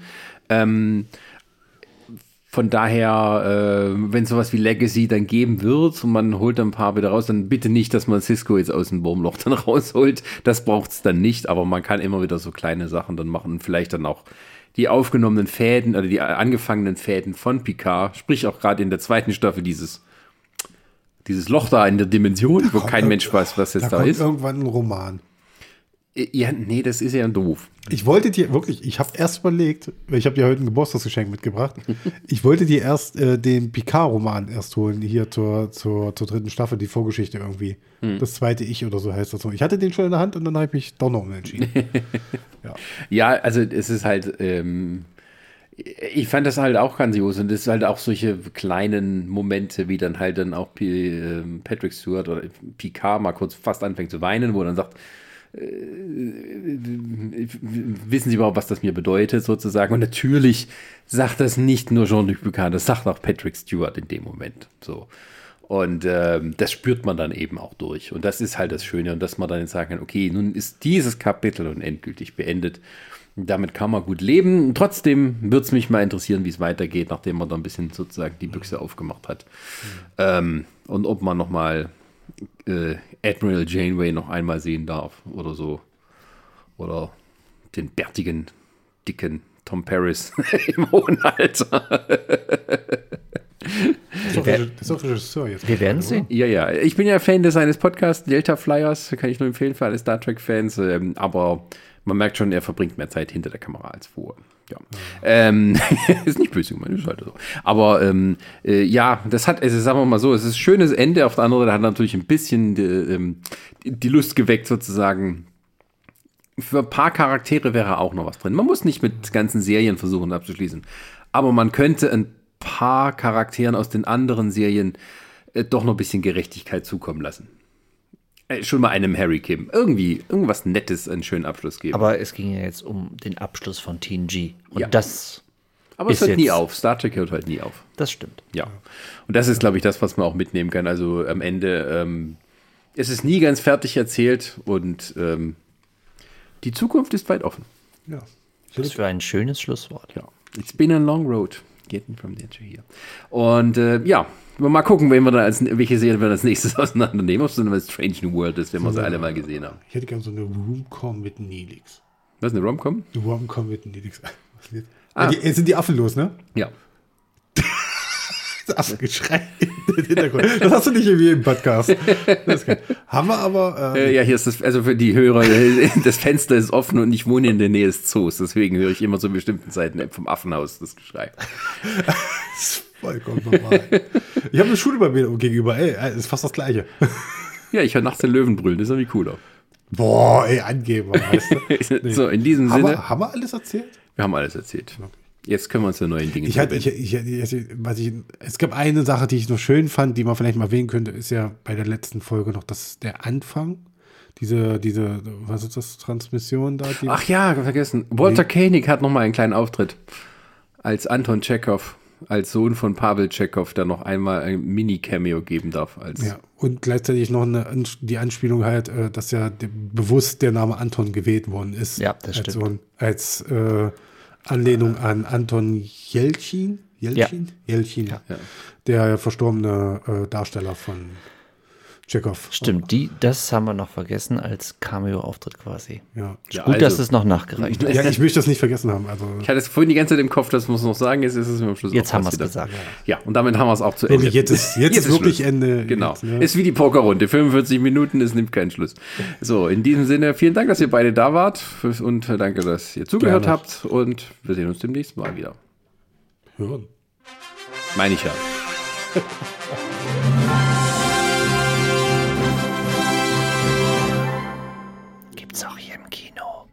Eine Lamare Audioproduktion.